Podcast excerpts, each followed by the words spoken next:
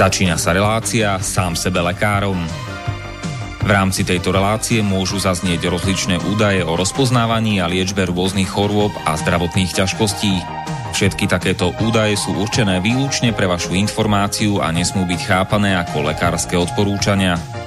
Ak máte akúkoľvek akútnu či chronickú chorobu alebo iné zdravotné ťažkosti, s ktorými si sami neviete dať rady, obráte sa prosím na kvalifikovaného a skúseného odborníka, ktorý bude môcť individuálne určiť, v čom tieto choroby a ťažkosti spočívajú a ako by ich bolo možné odstrániť či vyliečiť. Nič také však nemusí účinkovať na diaľku, teda bez toho, aby vás kompetentný odborník videl a osobne vypočul a vyšetril. Preto je dôležité osobné odborné poradenstvo, ktoré vám môže ušiť liečbu na mieru podľa vašich potrieb, životného štýlu, životného rozpoloženia a ďalších individuálnych daností. Nie je však v silách ani moderátora, ani hostí tejto relácie predvídať všetky okolnosti, ktoré by mohli konkrétne vo vašom prípade nastať a vyčerpávajúcim spôsobom ich v rámci relácie popísať. Zároveň moderátor a hostia tejto relácie nemajú nejakú kontrolu nad tým, či budú ich slová presne zapamätané, správne pochopené a bezchybne uplatnené. Zároveň vôbec netušia, kto všetko túto reláciu bude počúvať a teda nemajú nejakú možnosť individuálne podľa potreby zasiahnuť a diagnostiku či liečbu vhodne upraviť. Zároveň sa lekárska veda prudko vyvíja a každý týždeň sú zverejňované nové a nové vedecké štúdie, z ktorých niektoré prinášajú úplne zásadné nové poznatky, rozširujúce ľudské poznanie alebo vyvracajúce doteraz prevládajúce domienky. Zároveň je človek tvorom omylným a aj napriek všetkej poctivej, úprimnej a svedomitej snahe o plnosť, pravdivosť a bezchybnosť poskytovaných informácií sa môže pomýliť. Preto to všetko nie je mysliteľné, aby moderátor či hostia relácie sám sebe lekárom na slobodnom vysielači niesli akúkoľvek hmotnú či nehmotnú zodpovednosť za prípadné škody, ktoré si poslucháči môžu privodiť neúplným zapamätaním, nesprávnym výkladom či nevhodným uplatnením vo svojom živote tých údajov, čo v tejto relácii odznejú. Z toho však vôbec nevyplýva, že by sme si za svojimi slovami nestáli, ale len to, že keď nemáme právo osobným zásahom ovplyvniť diagnostiku či liečbu daného jednotlivca, logicky nesmie byť od nás požadovaná osobná zodpovednosť za to, čo nemôžeme nejako ovplyvniť. Počúvate Slobodný vysielač. Pekný večer, milé poslucháčky, vážení poslucháči, vítajte v relácii sám sebe lekárom číslo 235. A dnes na tému náchylnosť eh, na vírusové choroby. Pokiaľ počúvate naživo, tak máme nedelu 26. 7. teda júla, července alebo klasňa, ak, ak chcete roku pána 2020 a všetko dobre prejme k meninám všetkým Aničkám, teda Annám, Hanám, Anetám, Anicám, Anitám, Anna Máriám, Nanetám a už čo skoro o pár hodín, teda zajtra v pondelok 27. 7.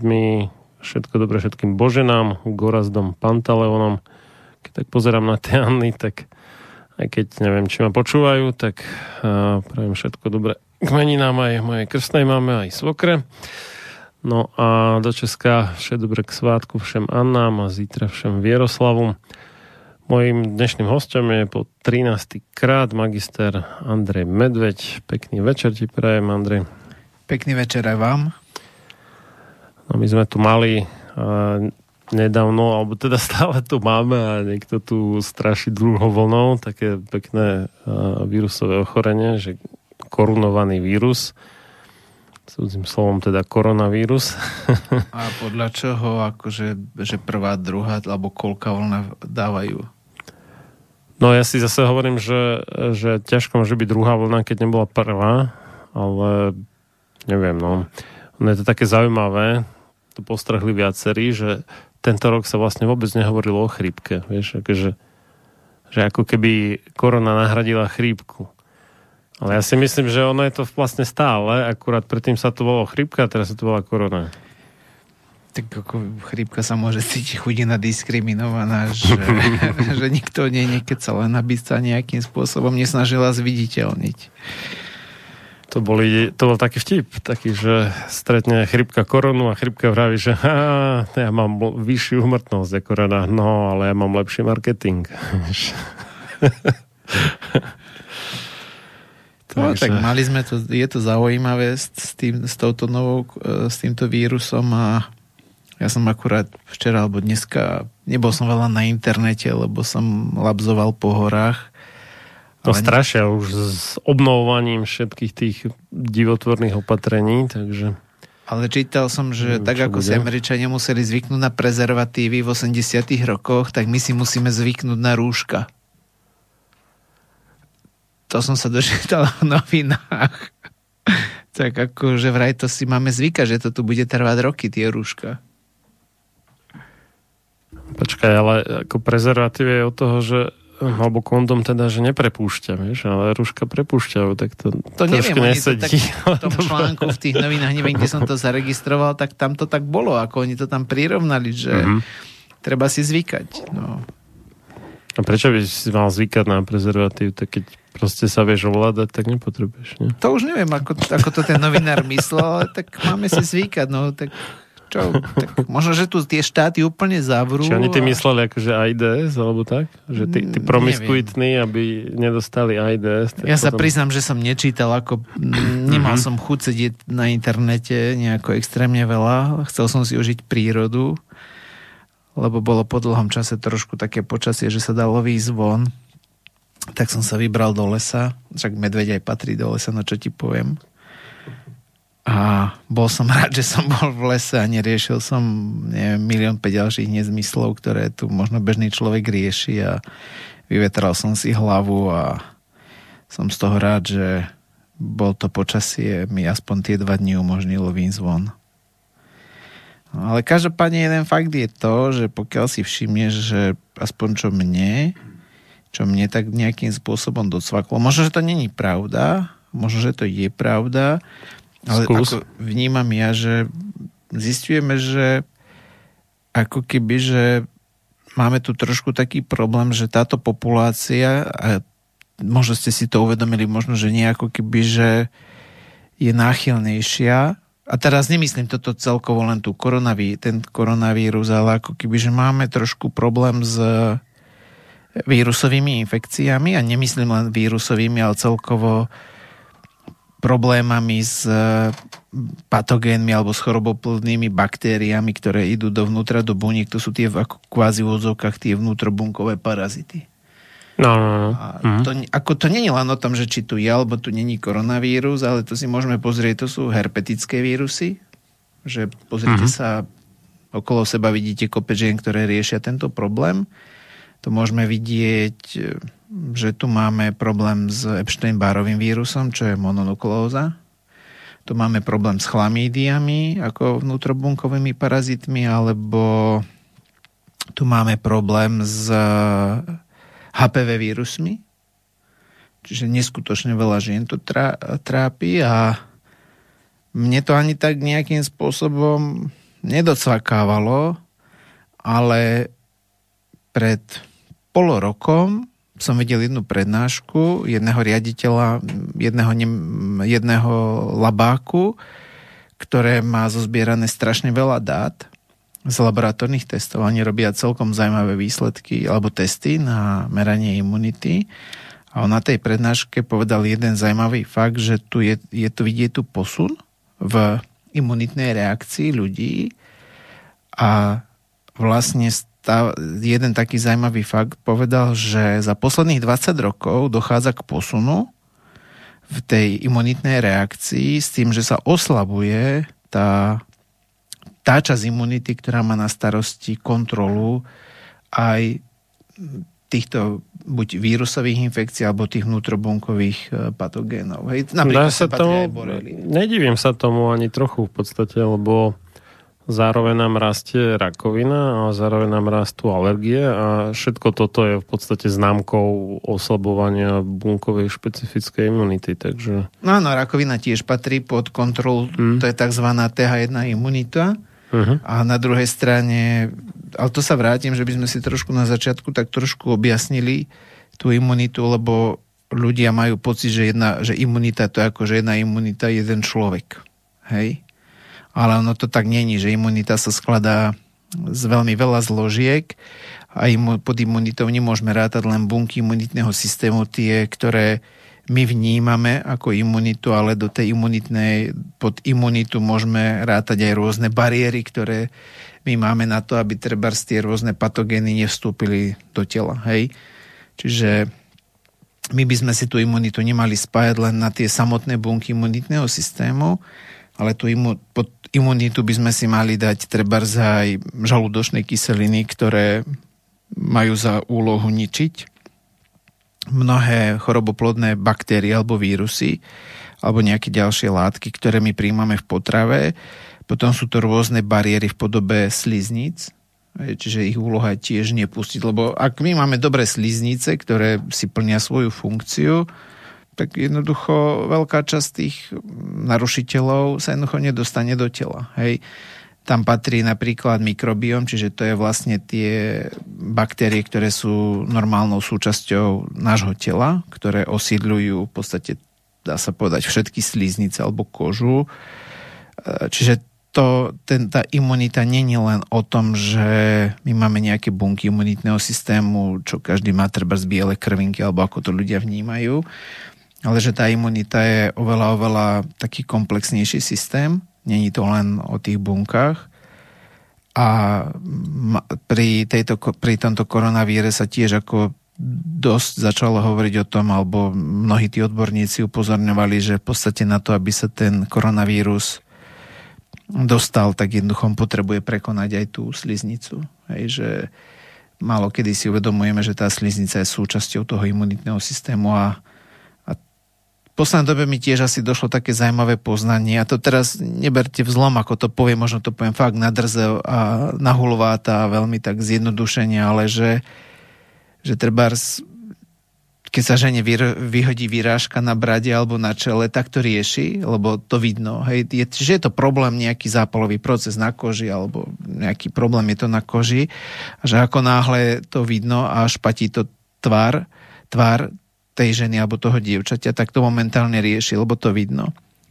Ale v akom stave majú ľudia sliznice, čo sú vlastne ako, že kebyže kožou tých e, dutých orgánov, treba dýchacích ciest, alebo tráviaceho traktu, alebo dutín, alebo ja neviem, čoho treba z pohlavných orgánov, hej, alebo močový, močová rúra. Jednoducho to ako keby, ľudí vôbec netrápilo. Vôbec. Čiže ľudia tam majú problém, a tým, že to nevidno, no tak to, to nikto nerieši. Hej? A príde mi na jednej strane, ako hovorím, nechcem znevažovať alebo znehodnocovať nikoho, lebo ja verím to, že ten výzor je dôležitý, ale že na jednej strane žena bude riešiť vyrážku, ale to, že sliznice môže mať zapálené, tak ako, alebo že nefunkčné tie sliznice, tak ako keby to nikoho netrápilo. Hej, že tak tam to konštatuje, že ako je tam problém, ale že by to nejako dostávalo ľudí do nejakej tej akcie, to sa nedá asi povedať. Čiže mne to príde tak trošku ako keby, že nepochopenie toho všetkého a jednoducho fakt si musíme uvedomiť, že pokiaľ nebude tá sliznica zdravá, tak jednoducho narušená imunita. Do značnej miery aj to narušenie tej imunity na úrovni sliznic sa mi niekde potom prejaví aj napríklad na oblasti kože. Hej? To môžu byť alergické reakcie, ktoré tam môžu vznikať, alebo potravinové alergie na, alebo neznášanlivosť niektorých potravín. Čiže ako keby tí ľudia nechceli vnímať tieto súvislosti a oveľa rýchlejšie boli ochotní riešiť tie vizuálne časti, alebo to, čo, sme, čo je dobre vidno a neriešia pritom častokrát to, čo, kde ten problém môže byť. Ďalšia vec, čo potom už samozrejme, že sú tam tie bunky imunitného systému, ale aj tie nejakým spôsobom je ich strašne veľa tých buniek, ako nie, že strašne veľa, ich je viacej. Aj tá imunita potom z tých buniek sa delí na dve také zložky. Tá vrodená imunita, to je to, čo má každý jeden z nás a potom je tá imunita, ktorá je získaná, to je tá, ktorá sa dokáže učiť alebo špecifická. A tá špecifická imunita sa potom tiež delí na viacero zložiek a my sa dneska budeme baviť o takej špeciálnej podskupine tých buniek imunitného systému, tých leukocitov, ktoré sa nazývajú T lymfocyty. Hej. T lymfocyty, alebo skrátke sa zvyknú volať aj T bunky. T znamená to, že tieto bunky sa vytvoria v kostnej dreni a putujú do týmusu. Hej. Čiže v tom týmuse nejakým spôsobom dozrievajú a oni sa potom delia na rôzne bunky a je tie, ktoré vlastne majú na starosti tú kontrolu toho tých vírusových infekcií alebo tých, eh, tých vnútrobunkových parazitov, ak by som to tak nazval, lebo oni parazitujú vo vnútri v bunke, sa nazývajú tzv. TH jednotkové imunity, čiže oni sú vlastne pomocné bunky, čiže ako, ako helper, čiže to sú tie T lymfocyty, ktoré sú pomocné a oni sú označované číslom 1 a my máme tých T pomocných buniek viacero. Budeme sa dneska baviť dosť veľa o TH1 bunkách, ale potom sú TH2 bunky, potom sú TH3 bunky alebo regulačné bunky, ale sú napríklad aj TH17 bunky alebo TH22 bunky.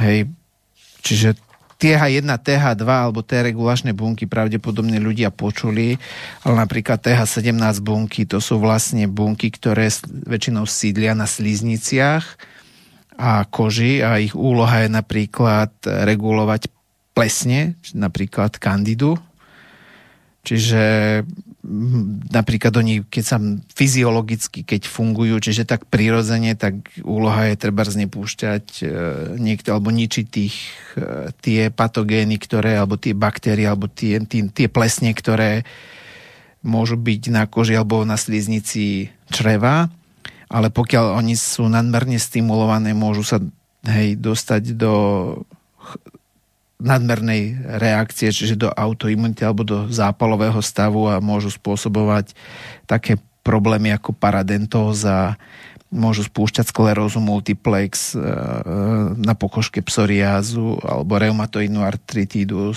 Sjorgenov syndrom, Bechterovú chorobu, to, to je problém chrbtice, kronovú chorobu, ulceróznu kolitídu alebo napríklad môžu sa podielať na poškodzovaní pankrásu, že tých e, buniek, ktoré produkujú inzulín a z toho napríklad môže vyplynúť taká choroba ako diabetes prvého typu.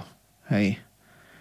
Čiže o tomto sa ale nebudeme baviť. Nás trošku bude zaujímať tie bunky, ktoré sa podielajú na likvidácii tých e, vnútrobunkových parazitov alebo patogénov a tých vírusových e, vírusov a to sú vlastne tie TH1 bunky. Hej. Čiže toto a dneska by som sa skúsil pozrieť na to, že čo sa deje, prečo sa to deje. Samozrejme, že to nebude komplexný obraz, lebo to by bolo asi strašne veľa o tom rozprávania a ukáže mnohé tie súvislosti, čo ľuďom ako keby, že nedocvakáva, lebo naozaj v tom tele tí ľudia si nevedia uvedomiť, že nemôžem riešiť len jednu časť bez toho, aby som sa pozrel, ako je ovplyvňovaná inými časťami. Čo ľudia... A ja som to videl, že keď vypukla tá, ten koronavírus, tak jednoducho každý si začal kupovať D a Zinok, lebo niekde počuli a čítali. A že tam bolo neskutočne veľa objednávok na D a na Zinok ako to bolo šialenstvo, to bolo dní, kedy človek poslal neskutočne veľa balíkov, ale jednoducho tí ľudia stále nepochopili, že tú imunitu dostať do dobrého stavu poprvé sa nedá len zinkom alebo s e, vitamínom D, to, by, to je skôr ilúzia. A po ďalšie, že aj tá odozva imunity na niektoré tie látky, ktoré ako reálne dokázateľne fungujú, nebude zo dňa na deň. Čiže ak niekto má strach z druhej vlny, poviem príklad, že niekto uverí, že je tu druhá vlna a verí tomu a bojí sa toho a chce riešiť tú imunitu, tak jednoducho nemôže čakať, kým to u neho zaklope na dvere. Jednoducho, to je ako to prasiatko, keď si začalo stavať ten dom. Vieš, ten, tá rozprávka o troch prasiatkách. No, no, no. Jednoducho, keď tam prišiel ten vlk a mal to prasiatko dom zo slamy, tak jednoducho už nevedelo urobiť žiadne opatrenia. Ono aj na tá imunita, na to, aby sa dostala do nejakého stavu, to chce čas. To nejde vybudovať z dňa na deň. Preto keď sme sa bavili o nejakej téme, kde by sme to, čo by sme dali, tak ja som dlho nad tým rozmýšľal, že čo. A povedal som si, že je leto. Leto je také zvláštne obdobie, že ľudia kašľú na tú imunitu.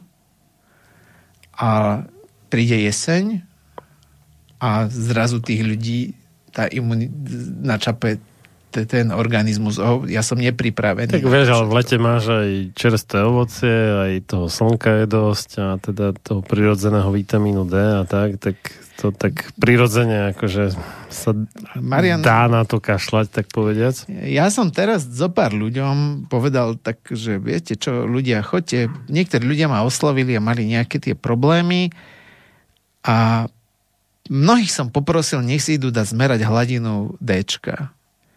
Ako, mm, nie preto, že by som chcel spochybniť, ale pred dvomi alebo tromi rokmi ma raz oslovila jedna pani, ktorá sa vrátila s dcerou z dovolenky, kde boli dva týždne a slnili sa na dovolenke pri Stredozemnom mori, alebo pri Egejskom, to je jedno kde. Ale skrátka v Stredomorí. A vrátili sa z dovolenky pekne opálení a tak ďalej a tá pani jej dcéra mala neviem koľko rokov, mala nejaké problémy takisto s, s imunitou a ja som ju poprosil, že nech dá cere zmerať hladinu D. Vitamínu D. Prišla za to svojou obvodnou lekárkou, tak prvá reakcia obvodiačky bolo, že vynadala. To bolo zaujímavé, že keď človek pekne poprosí a chce si to aj zaplatiť, tak lekár vynadá, že čo za šarlatána počúvajú, že predsa nech sa pozrie na dceru, že ako je krásne opálená a musí mať dostatok vitamínu D, že ktorý debil jej to poradil. E, čo mňa trošku na tom fascinovalo, bolo to, že tá pani, tým okrem toho, že tam mala tú kartu a samozrejme poisťovňa platí tej všeobecnej lekárke za to, že niekto má tam kartu, aj keď tam chodí alebo nie, tak oni to mali nejakú nadštandardnú lekárku, ktorá od každého brala navyše 100 eur, neviem za aký čas, či za mesiac alebo za rok. To tí ľudia museli doplatiť za to, že nej sú. A Takže taký akože nadštandard. Nadštandard, hej. Akože Možno, že ten, v rámci toho nadštandardu bolo to, že tá lekárka vynadala tým ľuďom. Ne, neviem, netuším, čom každý to má inak definované. Ale nejako pani trvala na tom a už keď videla, že nepomáha hnevať sa, no tak už zobrala tý, tú krv a poslala do labáku, tá pani si to zaplatila.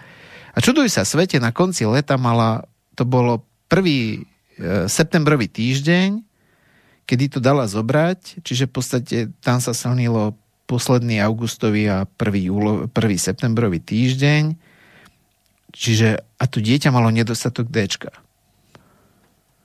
No ale to sú také tie fintifne v tom, že keď sa natreš, neviem čím, myslím, že stačí 20 ochranný faktor takzvaný, tak už ti to potlačí 95% alebo koľko tvorby vitamínu D. Čiže Um, toto sa priznám, že som nezisťoval, či sa niekto natieral alebo nie. Vtedy, vtedy je to nie. skoro isté. Hej. Druhá väčšina ľudí to robí a vôbec nechápu, že tým potlačajú ten zdravotný prínos e, opalovania sa. Ale jeden fakt je to, že tohto roku som znova poprosil v lete nie jedného, ale niekoľkých ľudí a iba jeden z tých ľudí, ktorých som poprosil, mal tú hladinu normálnu.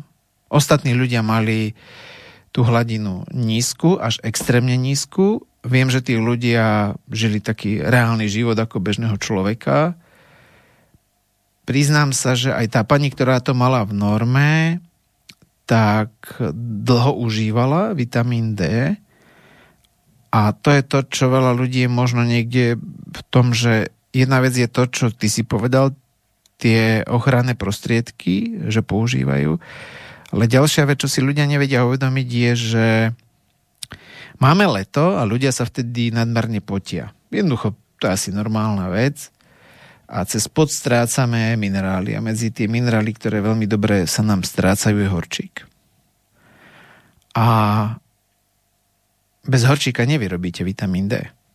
Jednoducho, to je prvý mýtus, ktorý tí ľudia majú, lebo horčík je veľmi dôležitý, on sa na, vo viacerých krokoch je potrebný na to, aby sa v úvodzovkách z toho hnedého pigmentu vedel ten vitamín D vyrobiť. A toto je tiež druhé vysvetlenie, ktoré tu je, odhliadnúť od toho, že ak ľudia trpia chronickými zápalmi, tak tá spotreba vitamínu D je oveľa vyššia a ani to slnenie a dostatok horčíka ešte nemusí tým ľuďom zabezpečiť dostatok e, toho vitamínu D. Čiže ja vám doporučujem, tí, ktorí máte na to chuť, čas a možno chcete sa aj pohádať s doktorkou alebo si vypočuť svoje, neviem, netvrdím, že všetci, všetci sú rovnakí. Stretol som aj tak, že doktorka bola ochotná, ale skôr tam to bolo o tej neochote, bohužiaľ, tak e, veľa tých ľudí malo doslova až katastrofálne nízke hladiny D. No, to je práve výsledok podľa mňa prevažnej miere toho kozmeticko-farmaceutického priemyslu, že naočkovali ľuďom tú ideu, že slnko je nebezpečné, dokonca rakovinotvorné a treba sa pred ním chrániť. A samozrejme nie je nič príjemné byť spálený zo slnka, ale tak keď to človek tak robí tak postupne, že zvyšuje dávku slnečného žiarenia, tak si na to privykne tak bez toho, že by sa spálil, takže keď uh, si dáte pozor, tak sa to dá. A je zdokumentovaným faktom, že čím sa používajú tie opalovacie krémy, mlieka, oleje a tak ďalej s tými tzv. ochrannými UV faktormi, tak tým viacej je rakoviny všeobecne, ale aj rakoviny kože. Čiže ono to pôsobí presne opačne, lebo ten vitamín D je užitočný aj pri zvládaní rakoviny, alebo kľúčový úplne, dá sa povedať. A tým, že si ho ľudia vytvárajú menej vďaka tým v úvodzovkách ochranným prostriedkom, tak uh, v skutočnosti sú viac náchylní na rakovinu.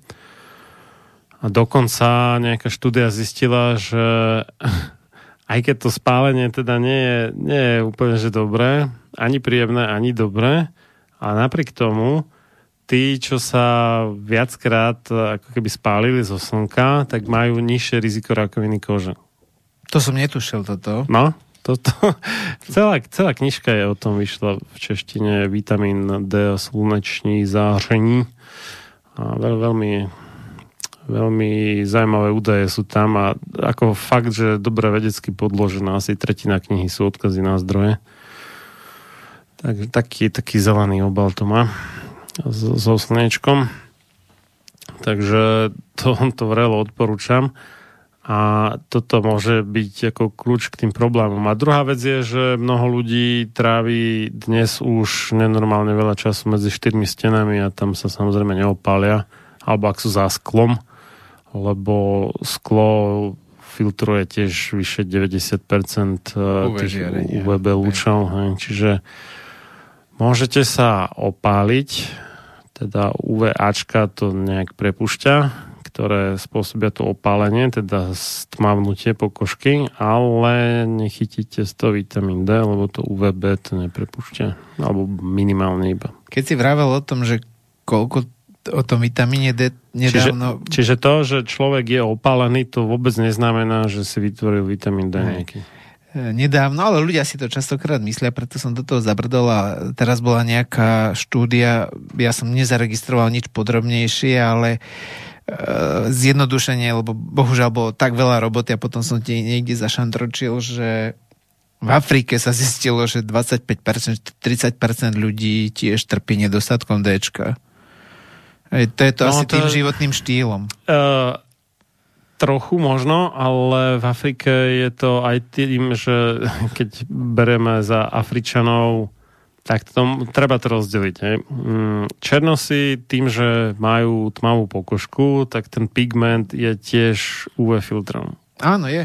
Čiže ten čiže, potrebuje viac slnka na to, aby to áno, získal. Čiže teraz budem antislnečkár, čiže je vlastne zdravotne nebezpečné alebo zdraviu škodlivé, aby sa černosi stiahovali do uh, mierneho pásma, alebo dokonca do, na sever, niekde do Švedska a podobne, lebo tam majú menej slnečného žiarenia a chytia oveľa menej, než by potrebovali toho UVB žiarenia. Aj Oni sú keby... adaptovaní na ten systém, ktorý, v ktorom žili roky rokúce. Aj, aj keby chodili obnažení celý rok, čo sa tam samozrejme v zime nedá. Hej? Takže a toto pre nich zdravie nebezpečné a oni skutočne aj majú horšie rôzne zdravotné parametre, než e, tí s bledou pokožkou, ktorí toho UVB vychytajú viacej v tom miernom pásme alebo nejakom severnom.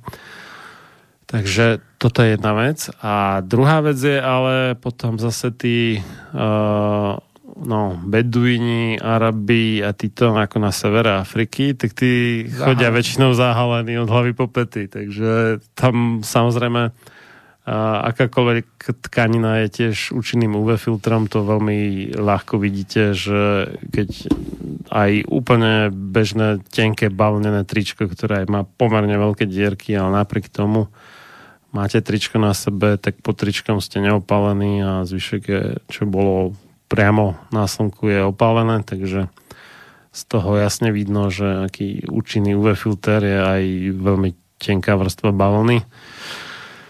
Takže e, v tomto je ten vtip, takže Afričania skutočne môžu mať, hej, buď tým, že sú zahalení celí, alebo tým, že e, majú príliš tmavú pokožku a tak, no. Alebo sedia v kancelárii, tak ako my. Niektorí, niektorí môžu, ale tam to asi nie je až taký veľký nešvar ako u nás. Hej. No, tam Čiže je toto každopádne musí, zaujímavé. Musí oháňať niekde vonku na poli a podobne. Ale určite tam majú nejaké vrstvy, ktoré sú kancelárske krysy, to nepochybne áno. A možno, že aj tým, že mnohí už chodia oblečení, aj to im robí možno šarapatu, ťažko povedať. Ja, ja aj tak, akože sú viacej oblečení, než ich Hej, ako... predkovia a prapredkovia. Tak, môže tak, byť. Je to môže byť. Ale každopádne je to mhm. dosť veľké číslo. Tých 20 alebo 30 to bolo a priznám sa, že pre mňa to bol tiež také prekvapujúce, lebo to, logicky mi to dávalo v tých moslimských štátoch, tam, kde sa zahalujú trbarstie ženy a tak ďalej, že tú ženu už nevidno pomaly, že možno, že tak akurát ruky aj muži, no akurát mužom vidno tvár, že nám nevidno tvár. Čiže toto je dosť také pre mňa prekvapujúce. No. Hej. Čiže toto je pre mňa také bolo zaujímavé, že to sa vrátim znova k tomu, čo ten riaditeľ toho labáku rozprával na základe niekoľko desiatok tisíc laboratórnych testov, kde zisťovali stav tých buniek, tých TH1 vo vzťahu aj k ostatným častiam tej imunity, tej špecifickej, to je tá, ktorá je schopná sa učiť a ktorá má tú pamäť, tak sa zistilo, že za posledných 20 rokov, keď vyhodnocoval, tak sleduje stály ten posun k tej, od tej TH jednotkovej, alebo tým protihráčom v úvodzovkách tej TH jednotkovej TH2 imunita, ktorá je napríklad dominantná pri takých ochoreniach ako napríklad astma alebo trebárs e, alergie alebo atopický exém. No aj rakovina. Hej, alebo rakovina, tam je tiež nedostatok TH1. Tak jednoducho vidieť posun, že čím ďalej, tým viacej tých ľudí trpí tou dominanciou TH2 a tou to, tým nedostatkom tých eh, TH1, tou nedostatočnou TH1 imunitou. A pokiaľ ty, si, ty sa venuješ do, do zočkovaniu a pokiaľ by sme sa pozreli trebárs do minulosti, tak ten HPV vírus nejakým spôsobom je iba v poslednej dobe, aj to strašne veľa žien začína mať s tým dosť veľké problémy a ako hm, v poslednej dobe, no on bol objavený, respektíve daný do súvisu s tou rakovinou krčka maternice a ďalších tých intimných orgánov a pomerne nedávno, ale tak on bol aj predtým, ale tie druhy rakoviny neboli také rozšírené. Čiže... Ale, ale jednoznačne je jeden fakt, že čím ďalej, tým viacej žien komunikuje tento problém. Hmm. Môže byť. Čiže môže byť, no. to je naozaj to, a to nie len nemyslím, že keby že sa pozrieme len na jeden problém, tak chápem, že jeden, jednu tú časť tej imunity, ktorá, alebo jednu, jeden, jeden vírus, ktorý mi môže robiť čarapatu, ale fakt, keď sa pozrieme okolo seba na, na nárast e, tých e, problémov, ktoré sú spôsobené tou zlou kontrolou TH1 imunity, minimálne to, čo si ty spomenal s tým e, s tou rakovinou, kde vidíme, že to dneska už není len otázka starých ľudí, ako bolo kedysi prezentované, že to preto, že dožijeme sa vyššieho veku a ja neviem čo, ja viem čo všetko ešte, tak to dneska vidíme, že častokrát to majú deti, a tak ďalej. A no, to, je to, že... aj to, to dožívanie sa vyššieho veku už pomaly prestáva platiť. Aj už v USA už nastal pokles priemernej doby dožitia. Áno, áno, áno. U nás ešte je to také, no, ešte sa to nejak drží, ale myslím, že čo skoro sa to tiež preklopí. Takže to je otázka. A čo, čo tam ja vidím ako dosť zásadný faktor, je hliník a to nielen vo vakcínach, aj vo vakcínach a tam postupne tým narastaním počtu v priemere podávaných vakcín človeku aj to množstvo hliníka rastie, ale on je aj inde, aj v tých všelijakých liekoch, úvodzovkách liekoch na palenie záhy, tých antacidách, tam je nie vo všetkých, ale... V mnohých je. V mnohých, mnohých je... To sú hliníkové soli, ktoré majú za úlohu no. neutralizovať Áno. neutralizovať tie žalúdočné kyseliny. No a tie kyseliny práve dobre rozpušťajú hliník, že hliník je povestný tým, že aj kyslé dažde napríklad, ako v pôde, normálne v hline, lebo hlina, hliník, však to súvisí a oprávnene, normálne v pôde môžeš mať 15% hliníka napríklad, aj bežnej ornej pôde. Ale ten tam zostane viac menej nedotknutý, pokým nemáš kyslé dažde. Áno, tie Ako máš reagujú. kyslé dažde, sa rozpustí vo vode a tá voda môže odplaviť. Čiže toto a, a potom práve tie tzv. ochranné oleje, a mlieka, krémy na opalovanie, teda na potláčanie v podstate prieniku UV žiarenia cez pokožku, tak obsahujú v drvej väčšine prípadov nejaké zlučeniny hliníka a oni tam vytvoria v podstate niečo ako tak, taký poťah, dá sa povedať. A tie malé čiastočky hliníka odrážajú späť vlastne to, to žiarenie, čiže vďaka tomu nepreniká cez pokožku, ale Samozrejme, časť toho hliníka, čo, je, čo si nátrete na seba, sa nejak spláchne alebo obtrie a tak, ale časť aj prenikne do tela. A toto je dosť veľký problém. To isté mnohé tie deodoranty a antiperspiranty to tiež obsahujú. Čiže tak oni tvrdia, že toto nepreniká do tela a ono to, aj... To nie je pravda. A ja, ja len hovorím, čo sa no. hovoria mm. väčšinou a že tá črevná sliznica nepustí. Ako pokiaľ črevná sliznica zdravá, tak 99,9% hliníka zachytí z tej potravy. Pokiaľ je zdravá. Ale ak sa bavíme o tom, že tie sliznice nie sú zdravé, že tam treba ten syndrom priepustného čreva, tak už sa bavíme, už toto, ne, už toto jednoducho neplatí. To je bod číslo 1 a ďalšia vec je, ono je to 99,9% na, na prvý pohľad sa zdá strašne veľa, ale teraz si zoberte, že ak bol kedysi človek e, v kontakte s hliníkom e, s nejakým množstvom, tak dneska je to možno 100, 200 alebo koľko násobne viac.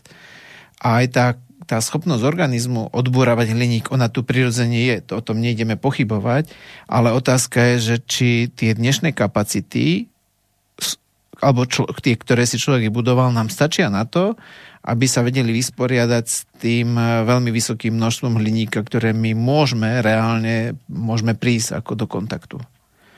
Čiže toto sú dva faktory, ktoré sú a nedávno, myslím, že to bol Han v roku 2013, zverejnil štúdiu, že napríklad hliník znižuje tvorbu energie v bunkách, lebo tá energia v bunke sa meria tak, že sa zoberú bunky biele krvinky, bunky imunitného systému, lebo oni majú tie bunkové elektrárne mitochondrie, ktoré vyrábajú tú energiu pre e, bunky, aby tá bunka mohla žiť a tie, ten hliník vlastne narúša tú výrobu energie v mitochondrii. A ono to má dosť e, veľký vplyv, Marian, na tú schopnosť imunity fungovať v tej úlohe TH1.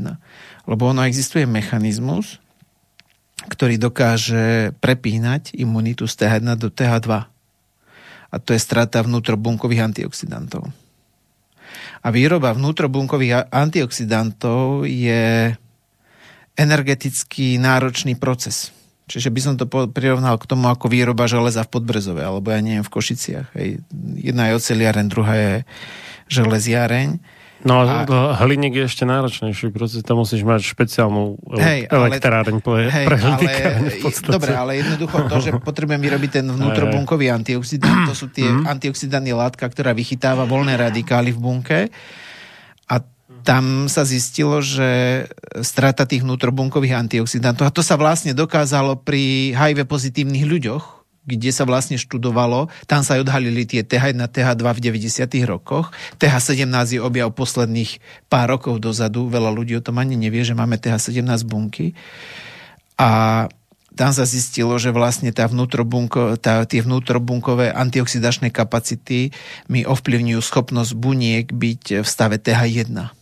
Hej? Čiže čo je vlastne TH1, aby tí ľudia vedeli, za, ktorí nás počúvajú možno, tie bunky imunitného systému, ktoré my označujeme ako T lymfocyty, čiže tie T pomocné bunky, eh, oni produkujú niektoré látky, ktoré my nazývame prozápalové cytokíny.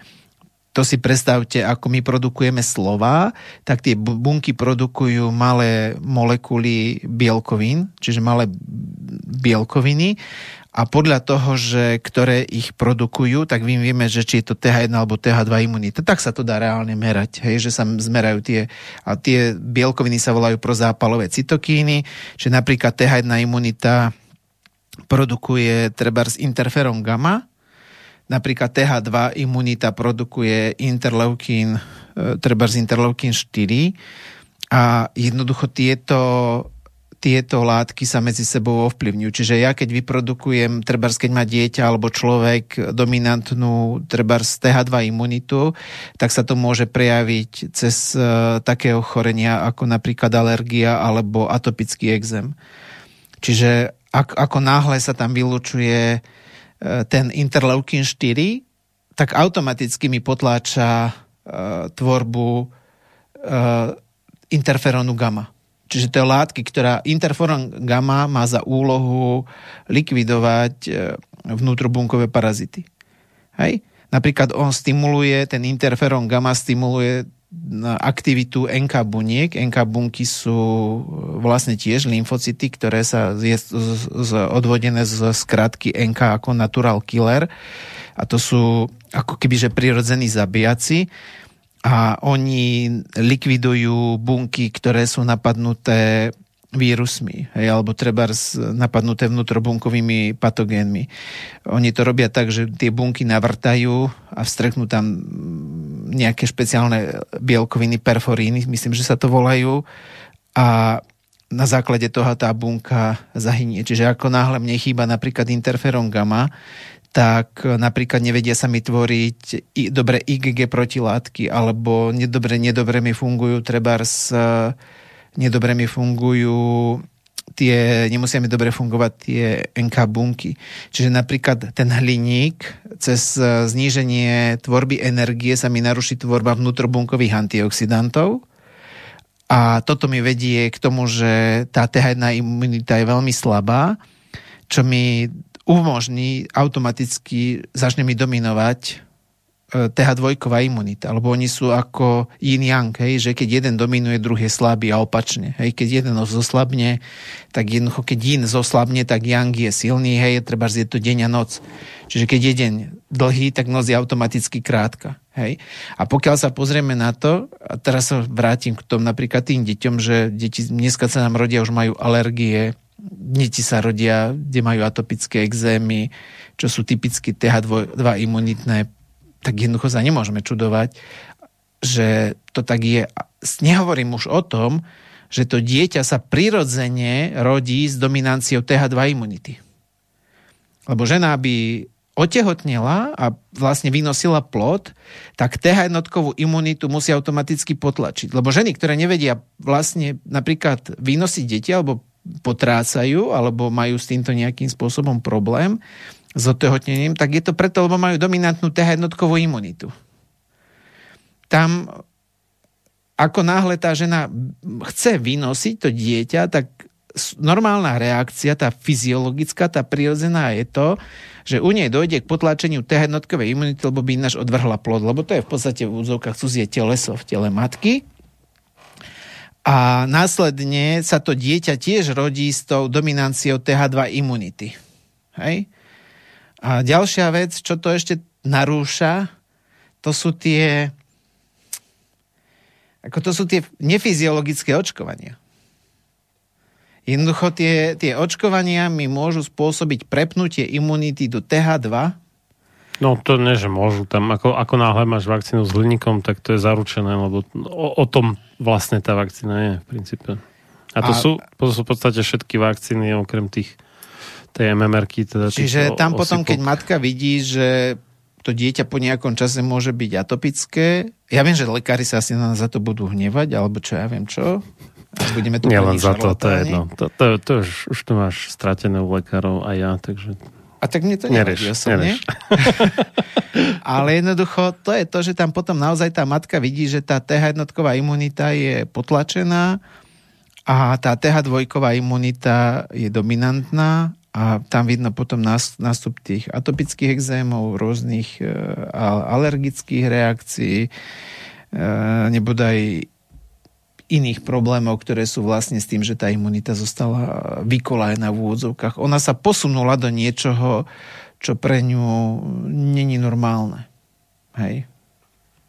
No a ešte k tomu hliníku v databáze ECHOK je schválených 12 rôznych zlučenín hliníka a okrem iného teda aj tie farby vás takým kovovým leskom, ako používajú niektorí cukrári, tak toto je práve ten hliník. Ten kovový lesk zabezpečuje hliník, takže... A, a neodsťahoval sa do Humpolce? Ja som inak bol nedávno v Humpolci. a nebolo to tam samý hliník, takže dobre, no.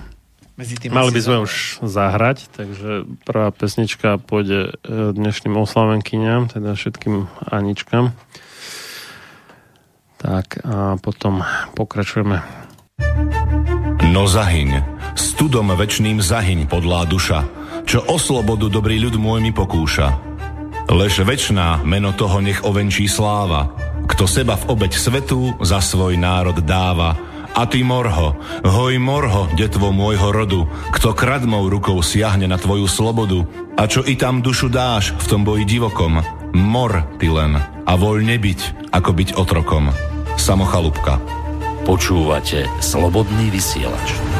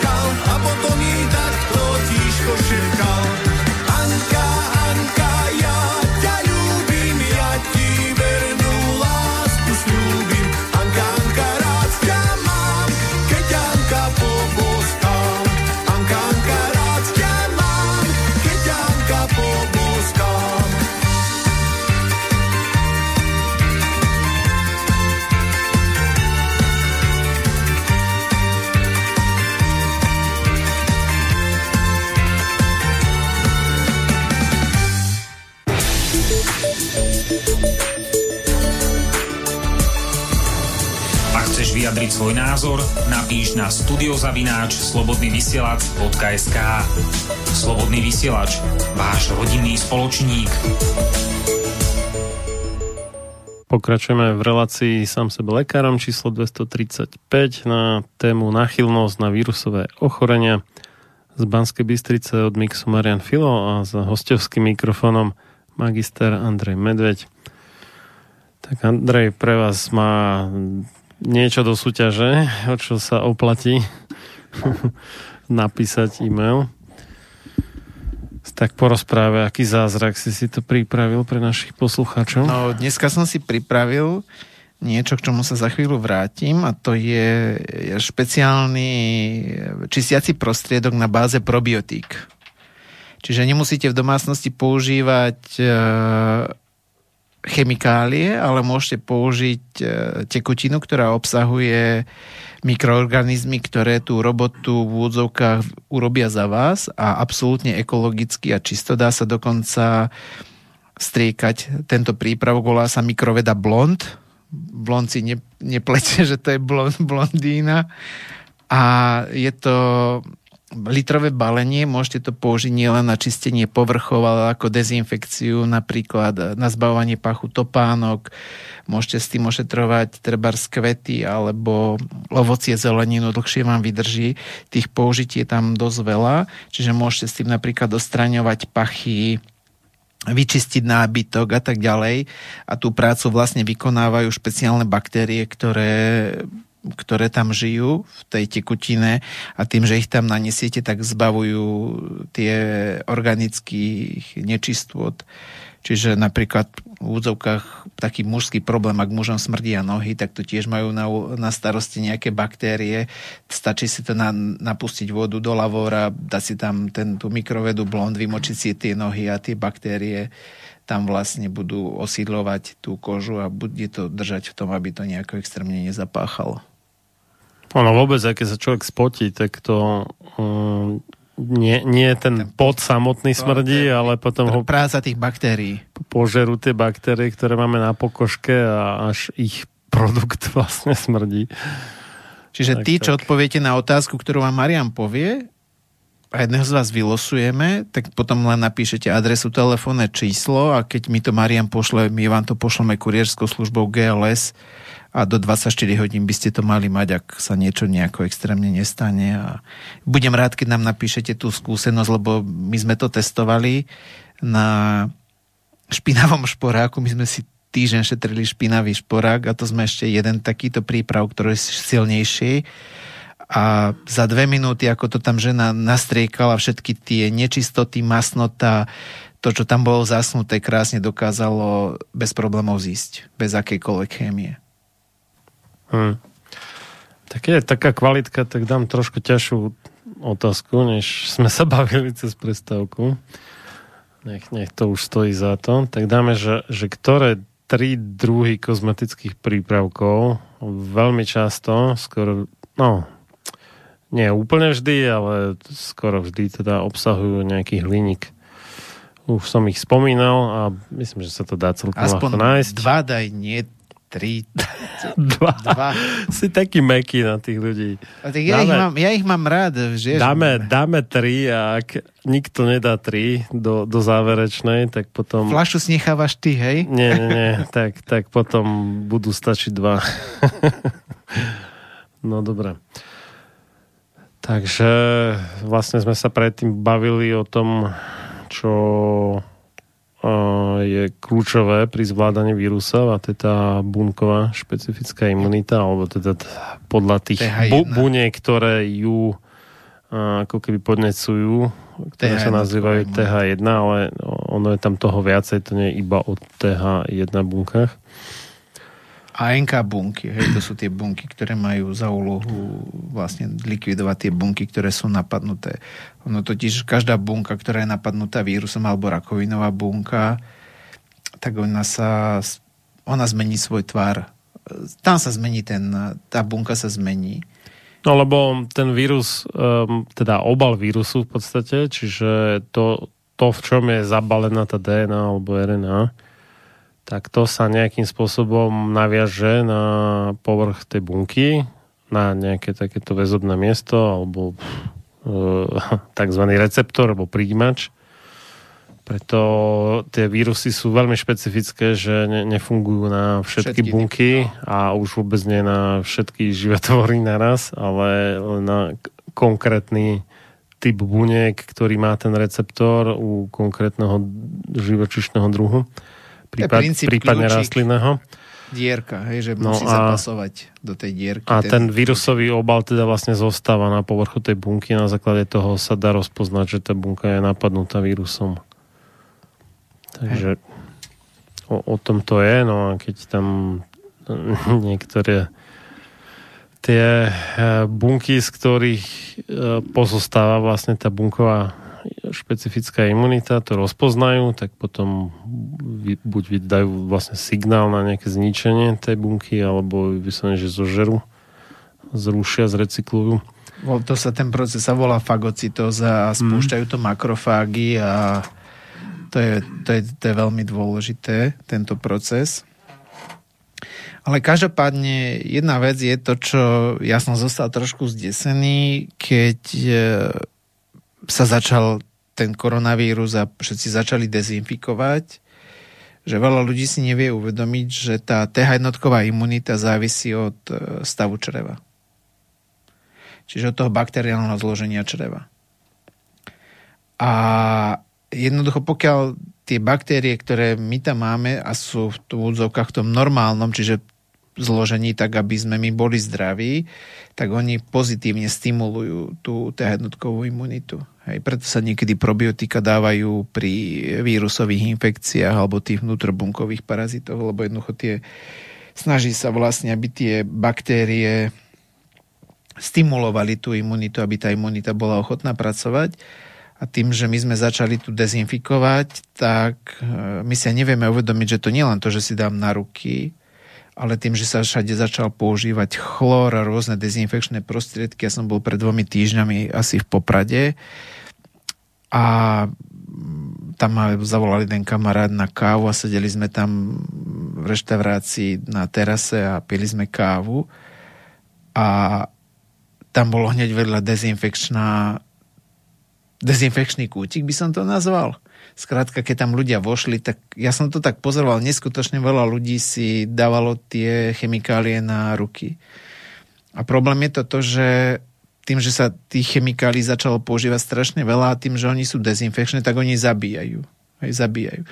A nám, či sa to páči, alebo nie, my tie látky dostávame cez dýchacie cesty, alebo tým, že dostávame sa do kontaktu s uh, ústami, tak my to dostávame aj do tela a oni putujú do tráviaceho traktu a tam sa správajú ako antibiotika v podstate. Čiže oni likvidujú tie baktérie a to je ten paradox, že v podstate tá dezinfekcia v konečnom dôsledku vedie k zníženiu tej TH jednotkovej imunity. To je, to je, ten, to je ten paradox. To, to, to máš jak s tým očkovaním, vieš. Buď akože sa snažíš tým očkovaním cieľene ako a, naučiť imunitný systém brániť sa voči veľmi malému okruhu tých škodcov, ale zároveň si tým teda poškodíš to ostatné. Alebo podporuješ všeobecnú imunitu a možno u jedného konkrétneho kmeňa, jedného konkrétneho vírusu ju budeš mať slabšiu než ten očkovaný človek, ale u druhej väčšiny ostatných vírusov a baktérií budeš mať lepšiu. Hej. A toto je tiež také, že dobre, my tu chceme mm, ako keby predísť ochoreniam tým, že uh, vlastne vyvraždíme dočasne uh, tie vírusy, baktérie, ktoré ich spúšťajú, ale zároveň tým sa poškodíme tak, že budeme náchylnejší na to, keď už sa dostaneme do nie úplne sterilného prostredia a ochorieť na ne. Čiže je to taký nie celkom dobrý obchod, alebo teda skôr vyslovene zlý obchod, že na, vymeníme nejakú dočasnú kvázi ochranu za trvalé poškodenie imunity. Teda... Však to, to je ten celý problém, čo, sme, čo to vlastne ten koronavírus odhalil, že v podstate naozaj on odhalil tú oslabenú imunitu v plnej nahote u tých ľudí. Hej? Že nám to ako keby, že docvaklo do...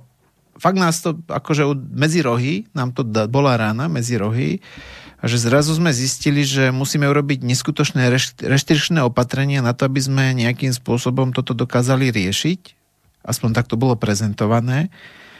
A zrazu sme boli v šoku z toho, koľko ľudí dokáže na to zomrieť. A to je celý, celý ten fakt, čo je. A teraz sa vrátim k tomu, že k tým baktériám. Čiže ak napríklad používame čistiace prostriedky, tak vlastne, ja by som povedal, že to je pomalá, ale systematická Eh, antibiotická liečba alebo anti, pôsobenie, antibiotické pôsobenie. Napríklad... Ja, sa keď používaš obyčajné mydlo bez, bez gebuzín, hej, nejaké také fakt, že prírodné, tak to je ešte celkom v pohode, ale keď už máš také tie, že antibakteriálne mydla a tak... Veď, to sa, toto, to sa o, tom boli, o tom boli aj... Áno. No, no, nepoužíva sa to všade. O tom boli aj štúdie, že uh, tie antibakteriálne špeciálne mydlá v skutočnosti nevedli k zniženiu nejakých prenosných ochorení. Že, že najlepšie bolo obyčajné mydlo bez nejakých prídavných hlúpostí.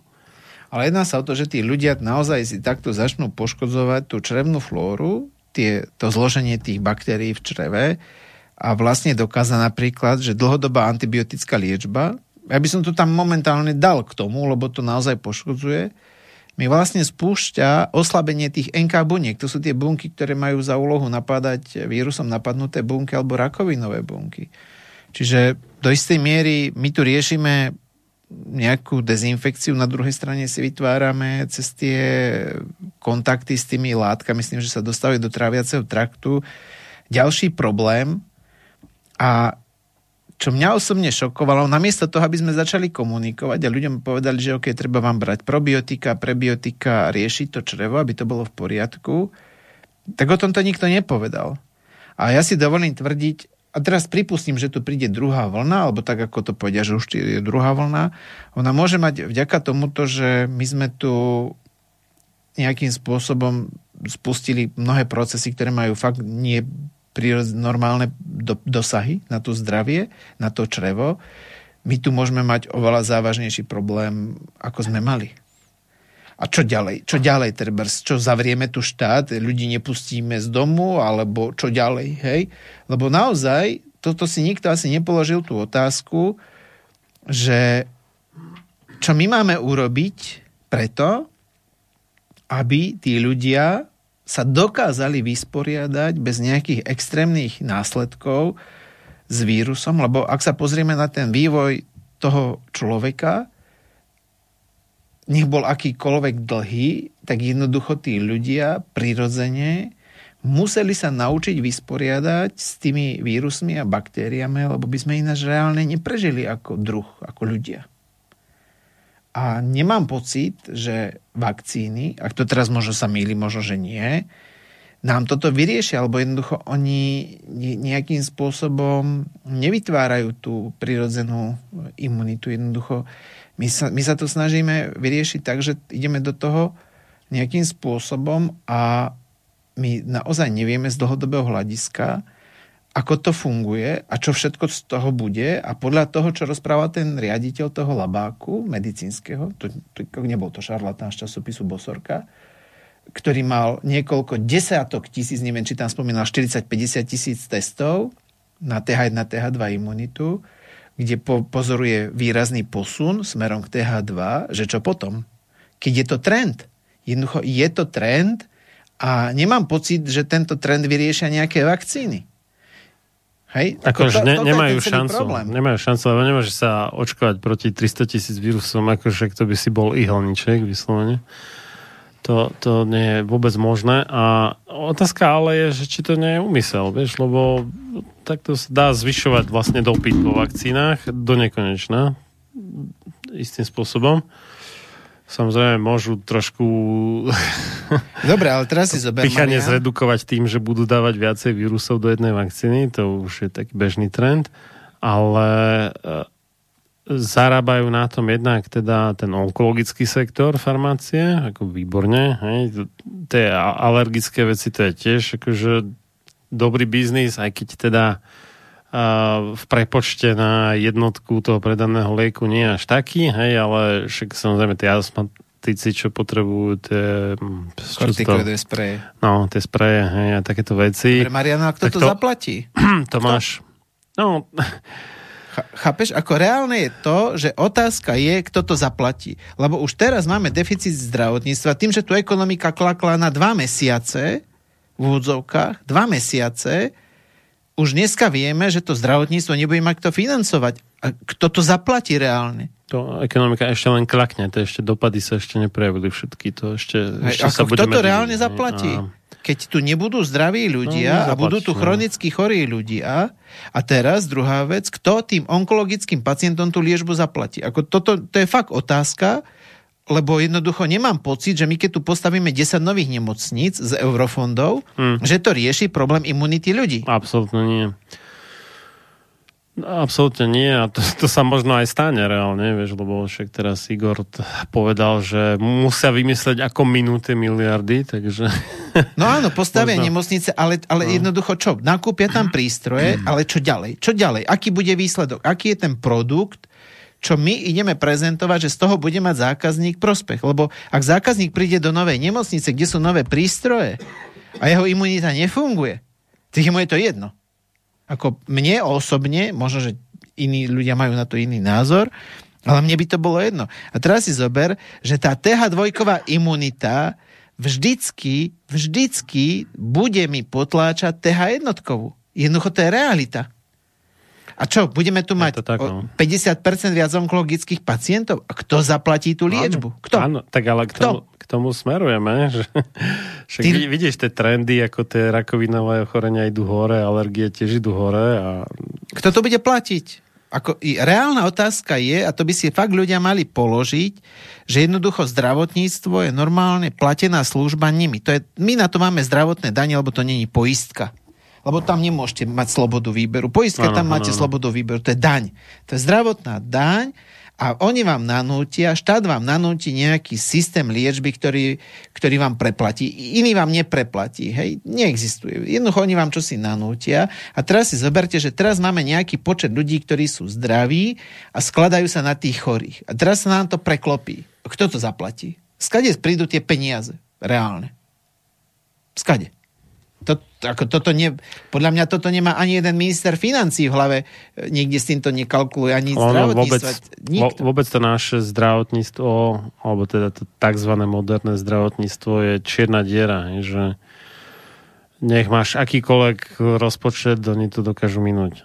No veď, ale výsledok je nula. Ako reálny výsledok je, A že to je... zdravie populácie je dohája tam je ešte v podstate ten trend, že čím viacej dávaš na to peniazy, tak tým, tým horšie je to zdravie. Vidíš, že e, z tých e, tzv. výspelých krajín majú najhoršie priemerné zdravie Američania, Američania no. ktorí ale zároveň majú a najväčšie výdavky na hlavu na zdravotníctvo. Takže je to tam evidentné, že niekde sa stala chyba. No.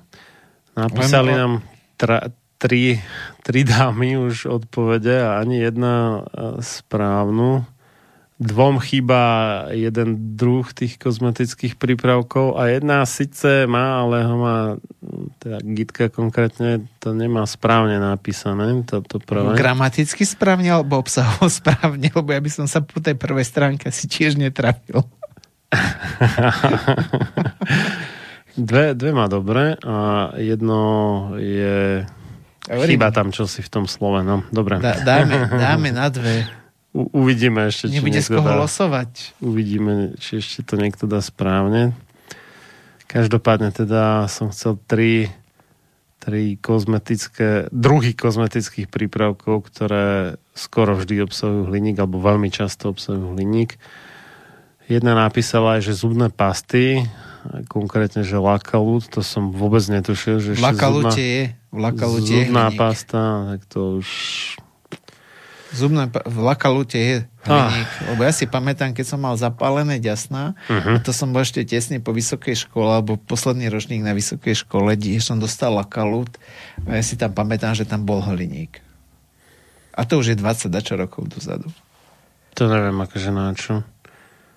Ďalšie napísala dve správne a tretie nemá. No dobre, uvidíme. Možno to zostane pri tých dvoch teda. Dajme to Maria na dve, od, odradíme ostatných ľudí, nech konečne máme z koho hlasovať. A však ešte píšte. No, takže tu je, jak sa to volá, uh, technicky vzáte je to uh, systém s pozitívnou spätnou väzbou, to znamená, že čím viacej, tým viacej. Nie? Že uh, čím viacej naleješ peňazí do toho zdravotníctva, tak tým viacej uh, si pýta a tým, tým väčšine dostatok peňazí má. a prečo? Pretože ono samo v podstate vytvára ten problém alebo zväčšuje existujúce problémy. Nie vždy, samozrejme sú niektoré sektory, ktoré sú fajn, akože nejaká úrazová chirurgia, nejaká fyzioterapia. Ale všimni okay. si, ako tá fyzioterapia je na okraji záujmu, no, akože no, to, je, to je tam úplne, to sa rozmýšľa, že to, doslova že, do písmena. Že, že to aj pomaly nebudú platiť, ako hmm. to sú tie také úvahy sú. Také tie rehabilitácie, také, tam, no. tam sú výsledky. To je, to je tá príčina, super. tá príčina, tí fyzioterapeuti naozaj riešia tú príčinu, že tie bolesti svalov hmm. riešia reálne reálne, že cez rôzne cviky, čo má naozaj význam a tak ďalej, to sú absolútne najmenej docenení ľudia v tom zdravotníctve, no, čo by potom, mali byť na výslní. Potom máš také tie akože notorické zákroky, ktoré sa robia skoro všetkým, hej, jak to očkovanie, že tam uh, ak sme už popísali, v podstate skrz ten hlavne hliník, ale aj sú tam aj iné mechanizmy, ale hlavne ten hliník, tak ten v zásade poškodzuje imunitu všetkým očkovaným. Niektorí sa z toho spamätajú, ale veľká väčšina má nejaké následky z toho, ktoré si zase veľká väčšina z tej veľkej väčšiny nikdy nespojí s očkovaním, ale tak proste sú. Lebo, ako si správne podotkol, sa výrazne zvyšuje množstvo ľudí, ktorí sú rozhodnení imunitne smerom k tej TH2, teda k tej protilátkovej, teda tými hliníkovými vakcínami podnecovanej imunite. Plus teda tie Ečka v potravinách hliníkové, plus teda tá kozmetika a tak ďalej, tak to vplýva, no. Takže ide to do kytek a skončíme, neviem, možno ako... A teda tie imunitné účinky hliníku nie sú jediné, hej? tam sú potom ešte tie neurologické účinky nám pribúda všelijakých tých porúch správania, učenia. No, ale to má súvisť s tým, že, že v podstate tam sa znižuje tvorba energie v bunke. Hm, Jednoducho zni, no? znižená tvorba energie v bunke robí veľmi zaujímavú, veľmi zaujímavú vec, ak sa už bavíme o tom, že vlastne na tých úrovniach tých nervových buniek sa aktivuje tzv. NMDA receptor. To je zo skrátky N-metyldeaspartátový receptor, ktorý má za úlohu vpúšťať vápnik dovnútra do bunky. Čiže on vpustí vápnik do bunky, ale vápnik nie je len látka, ktorá je stavebná, alebo ľudia vápnik vnímajú, že je to stavebná látka, ale je to zároveň signálna látka. Čiže ona prenáša nejaký signál a, a do istej miery zvyšuje tvorbu energie v tej bunke.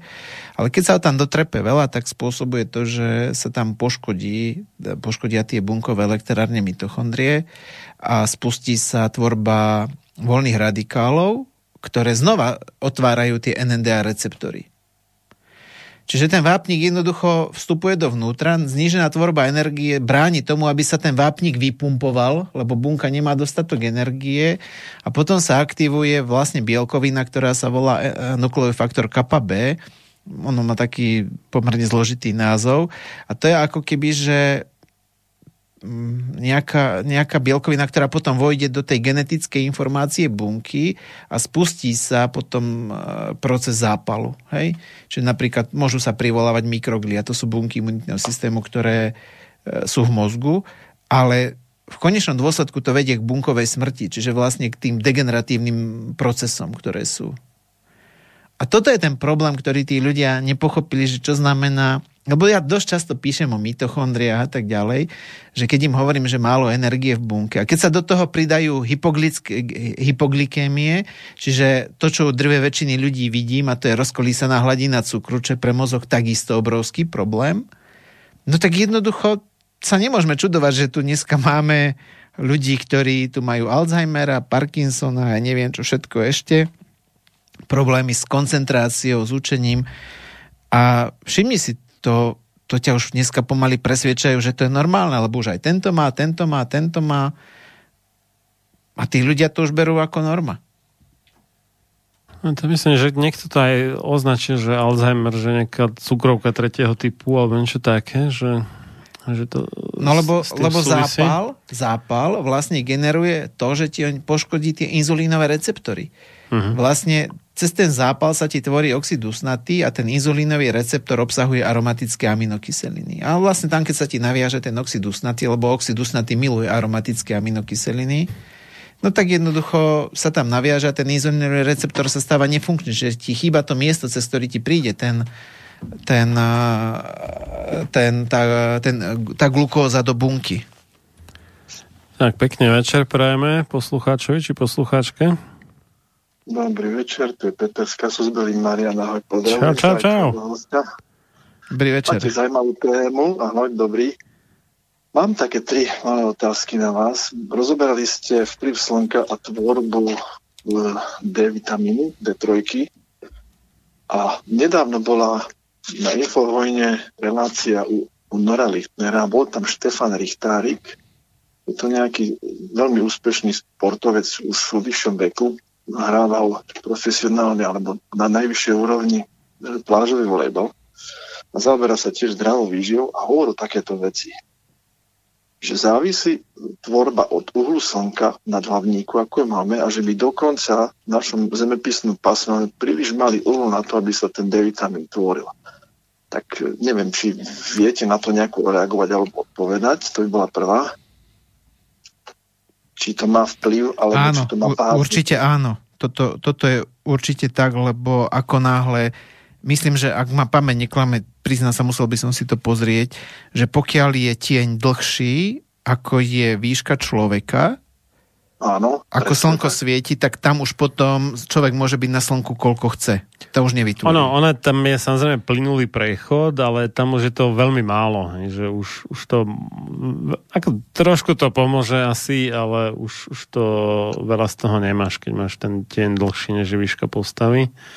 A samozrejme, predpokladá sa, že máš rovnú, rovný ten povrch tú cesty, lebo som, keď, keď, jasne, máš, čiže bež, keď bež, do kopca, tak ti to hodí. Áno, áno, áno. Jasne. Bežný priemer človeka narobí, niekoľko to dával, no presne toto.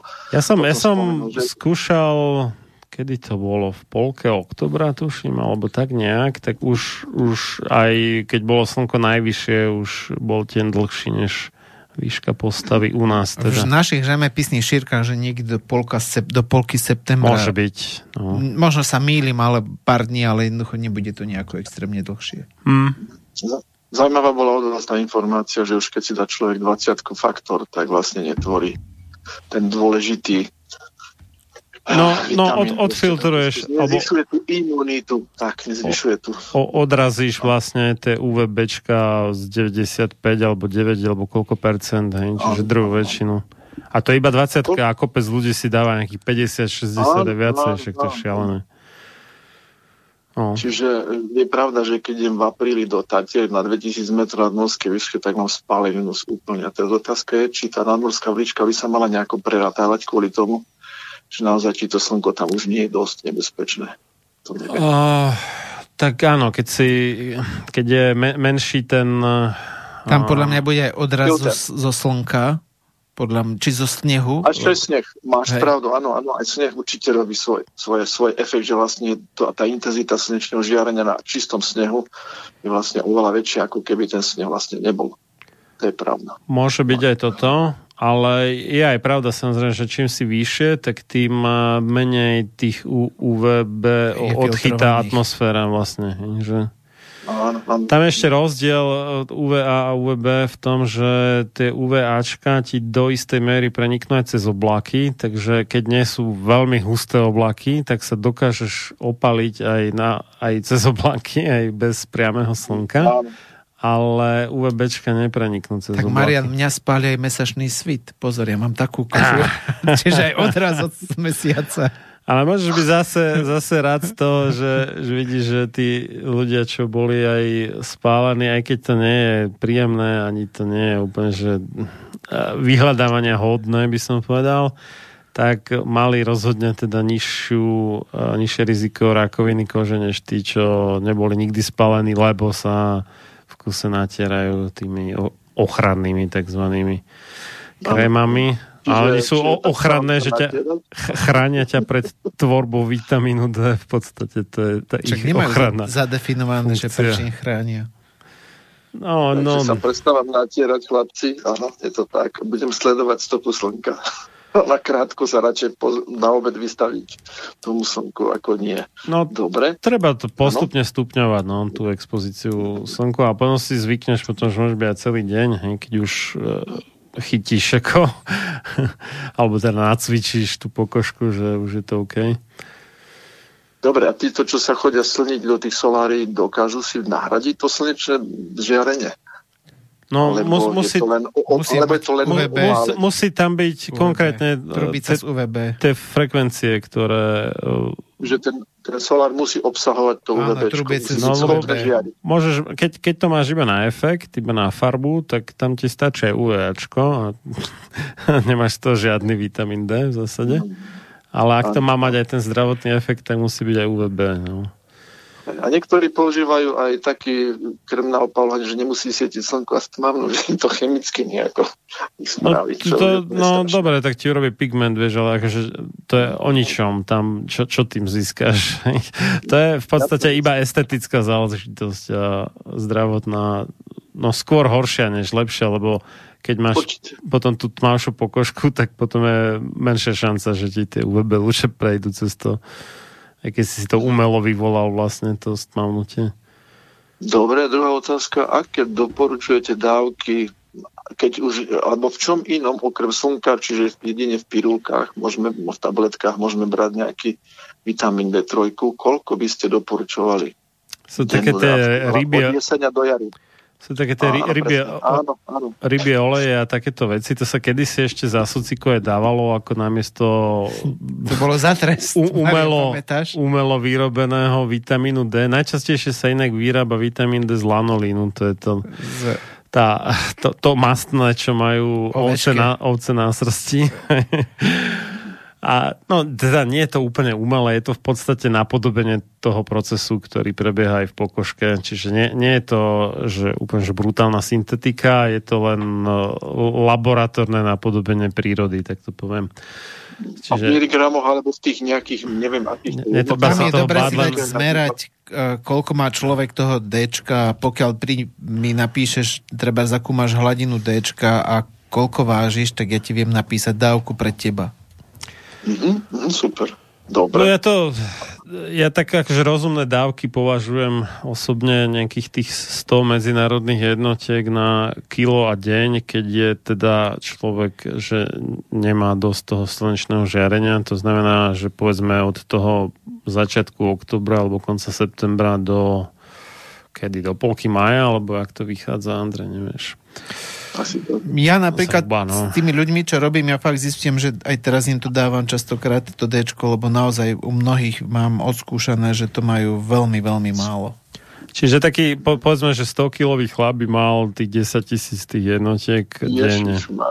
To nie je veľa, ako ty si myslíš, že to je veľa, ale uh, čo boli tie... Neviem, ako tabletky sú tisícky, ale neviem, v čom tam tá jednotka Vieš, je. rôzne sú. To sú tie Ja mám napríklad to sú- kvapky, kde je 2000 jednotiek No. no. Dčka. v Jedna jednej, kvapka. v jednej kvapke. hej, Čiže to je celkom v pohode. Mhm. A uh, ešte ne, myslím, že som videl aj nejaké tie, sa to volá po anglicky, že soft girls, to sú také tie priehľadné nie sú to tie ampulky, čo sú, sú zložené z tých dvoch častí, ale to sú jednoliaté tie, neviem, ak sa to po slovensky volá, také guličky alebo ovaly. videl som aj 5000 takže ako existuje to. Ale čo boli, ako dá sa teoreticky predávkovať vitamínom D, to, to je pravda, ale to boli také štúdie, že brali 40 tisíc jednotiek denne počas... Troch mesiacov, ak ma pamäť neklame. Buď mesiac, alebo možno až troch mesiacov. To, toto asi ozaj, že nehrozí, že by si sa nejak nedopatrením predávkoval to by si fakt asi musel vypiť niekoľko, alebo neviem, jedno bálenie denne, alebo tak. Že veľrybu, hej, a dať z toho. Veľrybu, no. Nie, čo sa tých rybých olejov týka, tam, tam je ten vtip, že oni ich často o, spracovajú tak, aby nesmrdeli. a v rámci toho spracovania sa tam aj znižuje obsah toho vitamínu D. Takže potom buď to máš takéto že tam toho vitamínu D veľa nie je, alebo tam je viacej a smrdí to, alebo potom ešte teda ho tam dodatočne doplňajú. Takže potom to už nie ja, ja je vôbec prírodné. V tom, že mne ten, že ten, mne ten ryby tuk ešte za sociku chutil, čo nikomu nechutí, takže som s tým nebol problém. Ale je to, ako zase každopádne je to drahšia voľba, he? To, to treba dodať, no. Ja si zo sociku ten olej nepamätám, ale tie floridové biele tabletky, hej. Čo nám dávali? To neviem, to si nepamätám. No mám ešte jednu paralelu, aby som vás nezdržala. Možno si spomínate od Michaela Crichtona knihu, volala sa Kmeň Andromeda. Veľmi mi to pripomínalo. Počkaj, to bol ten, čo napísal Jurský park? Áno, áno, lebo bolo to, to bolo to skrátka tak, neviem, že, no. že vznikol mutovaním v labáku nejaký vírus, alebo niekde proste, aj pristala nejaká družica späť, nejaké, nejaká sonda, rozbila sa o zem, no a všetci v tej dedine zomreli po niekoľkých vzdychoch, stuhlo im, krvím stuhla. To je nepodstatné. Podstatné bolo to, že to bol nejaký baktéria alebo vírus. Oni našli jedine opicu a nejakú, nejaké plačúce dieťa, ktoré vďaka plaču nezomrelo, ale malo na sebe ten, ten vírus alebo tú baktériu. Proste oni vzali tú opicu, strčili do labaku, teraz za šialených opatrení tam skúmali, klonovali, neklonovali, množili ten vírus alebo tú baktériu a tak ďalej, ale zrazu sa stala situácia, že to prežalo gumo. A oni stali pred situáciou, veľmi podobnou, ktoré ste hovorili, či sa máme extrémne dezinfikovať a zároveň si znižovať imunitu, alebo jednoducho to risknúť a skúsiť to prežiť nejakým iným spôsobom, jemnejším spôsobom, ale proste sa ako keby premoriť. No a vlastne mali možnosť zobrať liek, ktorý mi veľmi pripomína budúcnosť, ktorá nás čaká v niektorých prípadoch, v niektorých tých smerech vývoja. Mm-hmm. Či dám si ten liek, určite tú, tú, ten vírus alebo tú baktériu prežijem, ale každý mesiac do konca života musím tú tabletku jesť, potom mám tak zníženú imunitu, že je po mne. Takže toto mi veľmi pripomína súčasnú situáciu, ktorá môže za chvíľku nastať. A kedy bola tá kniha napísaná? Fú, dávno, dávno, dávno. 20 rokov, možno viac. Tak ono, tento trend je dlhodobý, to nie je akože otázka o, ostatných pár rokov, že e, ten tlak na to očkovanie a v podstate možné znižovanie imunity, aj antibiotika ako také vlastne veľmi ničia imunitu. A práve tie NK bunky, to je tá sranda. Mm. Tie, ktoré majú na starosti likvidáciu tých napadnutých buniek vírusmi alebo rakoviny. Okolo roku 2000 bola napísaná, tak odhadujem. A ja som myslel, že skôr. Niečo. Je to možné, je to možné.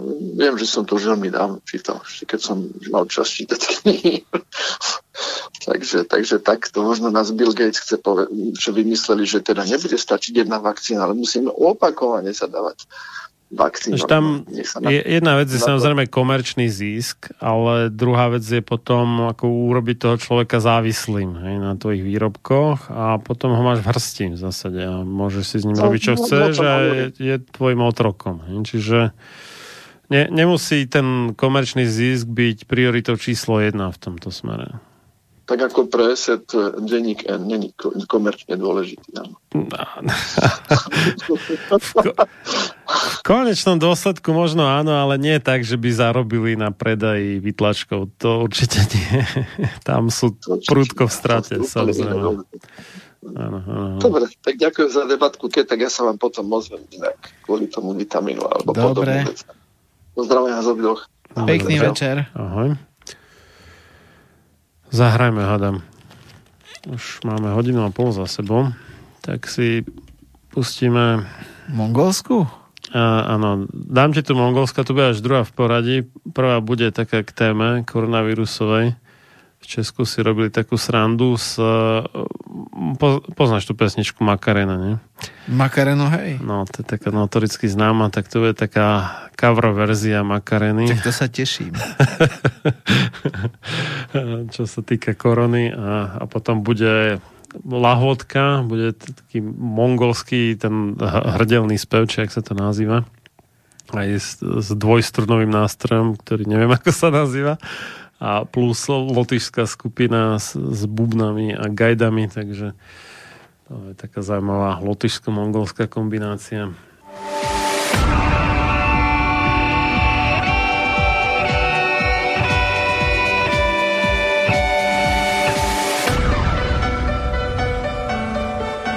Čím národ nižšie stojí, čím hlbšie v živote telesnom je ponorený, tým menej vážnosti má sám k sebe a tým ľahšie si dá so sebou zahrávať a svoje si odnímať, ako i jednotlivý človek v bahne telesného života zaviaznutý. Je bez vážnosti k sebe samému a ľahko sa za úžitok telesný nie len s telom, ale aj s dušou zapredá. Ľudovít Štúr Máte naladený Slobodný vysielač Banská Bystrica.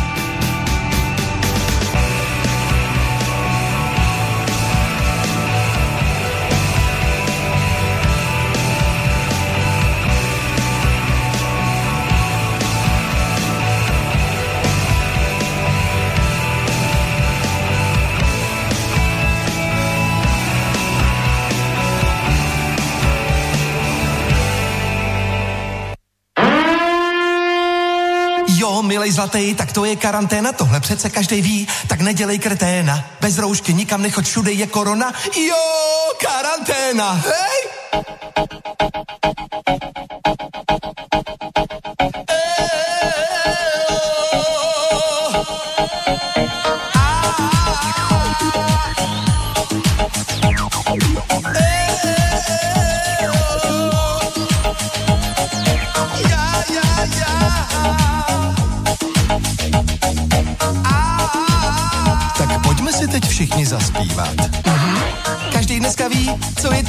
Karanténa, tak kámo neblbni a zůstaň pěkně doma. Jsem tam já, seš tam ty, jo, dětem dáváme diktáty. Rožky si ušijem, ručičky pětkrát denně umyjem. Jo, milej zlatý, tak to je karanténa, tohle přece každý ví, tak nedělej kreténa. Bez roušky nikam nechoď, všude je korona. Jo, karanténa, hej! Jo, milej zlatý, tak to je karanténa, tohle přece každý ví, tak nedělej kreténa. Bez roušky nikam nechoď, všude je korona. Jo, karanténa, hej! Doufám, že máš taky dezinfekci doma, jestli ne, tak nás čeká velká pohroma. Já vím, že je to těžký, za chvilku budem chodit už jen pěšky. Ale nebuď smutnej, má to i své klady, víš? Konečně poznáš celou svoji rodinu a to je přeci fajn. jo, milej zlatý, tak to je karanténa, tohle přece každý ví, tak nedělej kreténa. Bez roušky nikam nechoď, všude je korona. Jo, karanténa, hej! Jo, milej zlatý, tak to je karanténa, tohle přece každý ví, tak nedělej kreténa. Bez roušky nikam nechoď, všude je korona. Jo, karanténa, hej! Koupím roušku. Nemá někdo? Lidi. Túto reláciu počúvate vďaka vašim dobrovoľným príspevkom. Ďakujeme za vašu podporu. Počúvate Slobodný vysielač.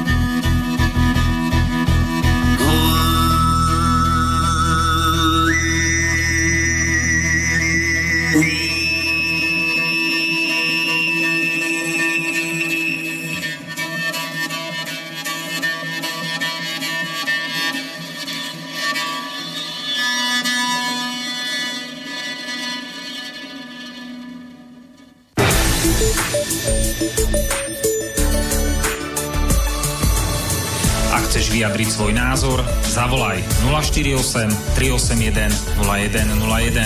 Slobodný vysielač, váš rodinný spoločník.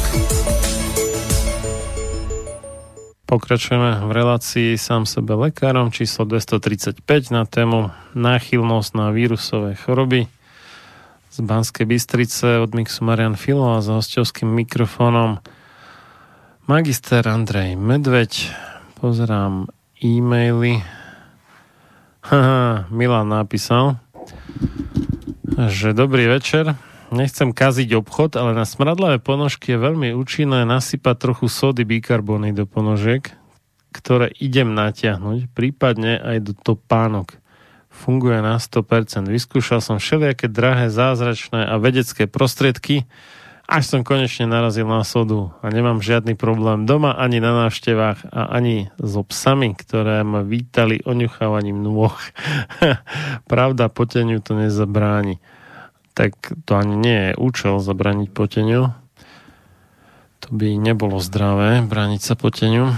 A, ale toto práve robia tie antiperspiranty, teda v podstate po, potlačovače potenia, lebo upchajú tie pory, tie potné kanáliky a potom človek sa môže v krajnom prípade prehriať v zásade kvôli tomu, čo je ozaj zlé. No, čo sa týka typov na hliník v kozmetických prípravkoch, tak to Milan dal úplne, že od buka a, a teda zle. Ale dobre, zaujímavé. Soda bikarbona, to som netušil. Ani ja, priznám sa.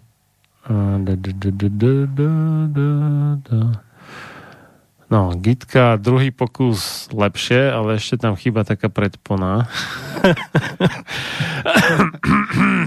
Marian, Dobre. ty si jedna sekera na Tak, napísala nám Petra Česky píše. Pozdravuj z Moravy, takže Dobrý den, zdravím vás oba do studia, ráda poslouchám váš pořad Tajemstva zdravia. A počkaj, to nie je pre nás, to je pre iných, vidíš, to musím preposlať, takže toto nie je pre nás. Nevadí, ale ďakujeme Petre, aspoň nás potešila. Na, keď to nás, ne, nás nepočúva, ako video počúva, nevadí. To je toto pre pre Petra Planetu. No, Lenka píše. Dobrý večer do štúdia, výborná relácia. Ďakujem za pochval. Mám otázku, čo po opaľovaní bez opaľovacieho krému, že sa nemáme osprchovať pár hodín sprchovacím gelom? A to som nepočul. Aký to tam má zmysel? Ja som to niekde zaregistroval, priznám sa, že neviem kde. Čiže si myslel, že ten vitamín D je niekde na povrchu pokožky? Ale No, neviem, neviem. to je blbosť, nie? Ako... Neviem, netuším, prečo by to malo mať... Nie, mne, ja som, ja tiež, tiež si spomínam niečo, niekto myslím, že tvrdil, že ten vitamín D je, že, že je na povrchu pokožky a že by si ho zmil, akože tým, keď sa sprchoval po opalovaní. Treba ale- sa natrieť sodou bikarbónov, potom človek to- nesmrdí, nie? To je, ale to je halus, lebo on nie, To je na, on nie je na povrchu tej pokožky, on je tam trošku hlbšie, takže nezmije ho človek tým, že sa osprchuje. Uh, že ja som brala 50 tisíc jednotiek a viac asi 14 dní a potom asi 8 až 10 tisíc. Ak mala nejaký veľký nedostatok, tak to celkom chápem.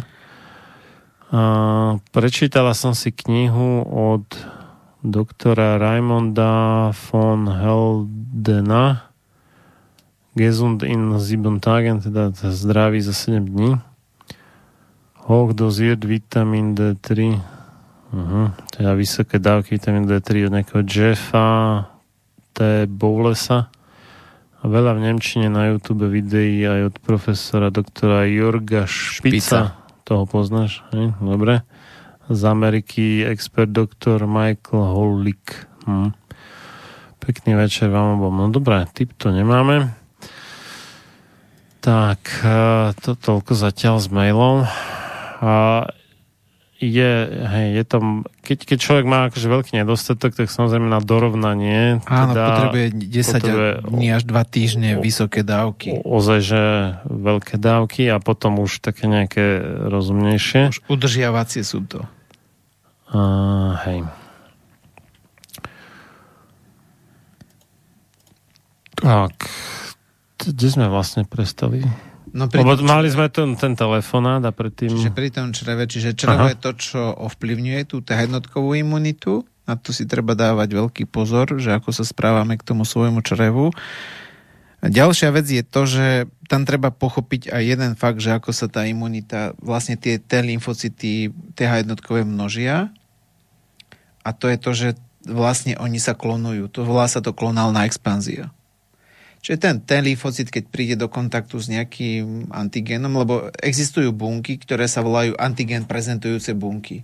Ich úloha je v úvodzovkách zožrať e, toho narušiteľa, hej, rozoberú ho na nejaké súčiastky a vysunú na svoj povrch ten antigén. A potom to je vlastne antigén prezentujúca bunka, volá sa to skrátka APC.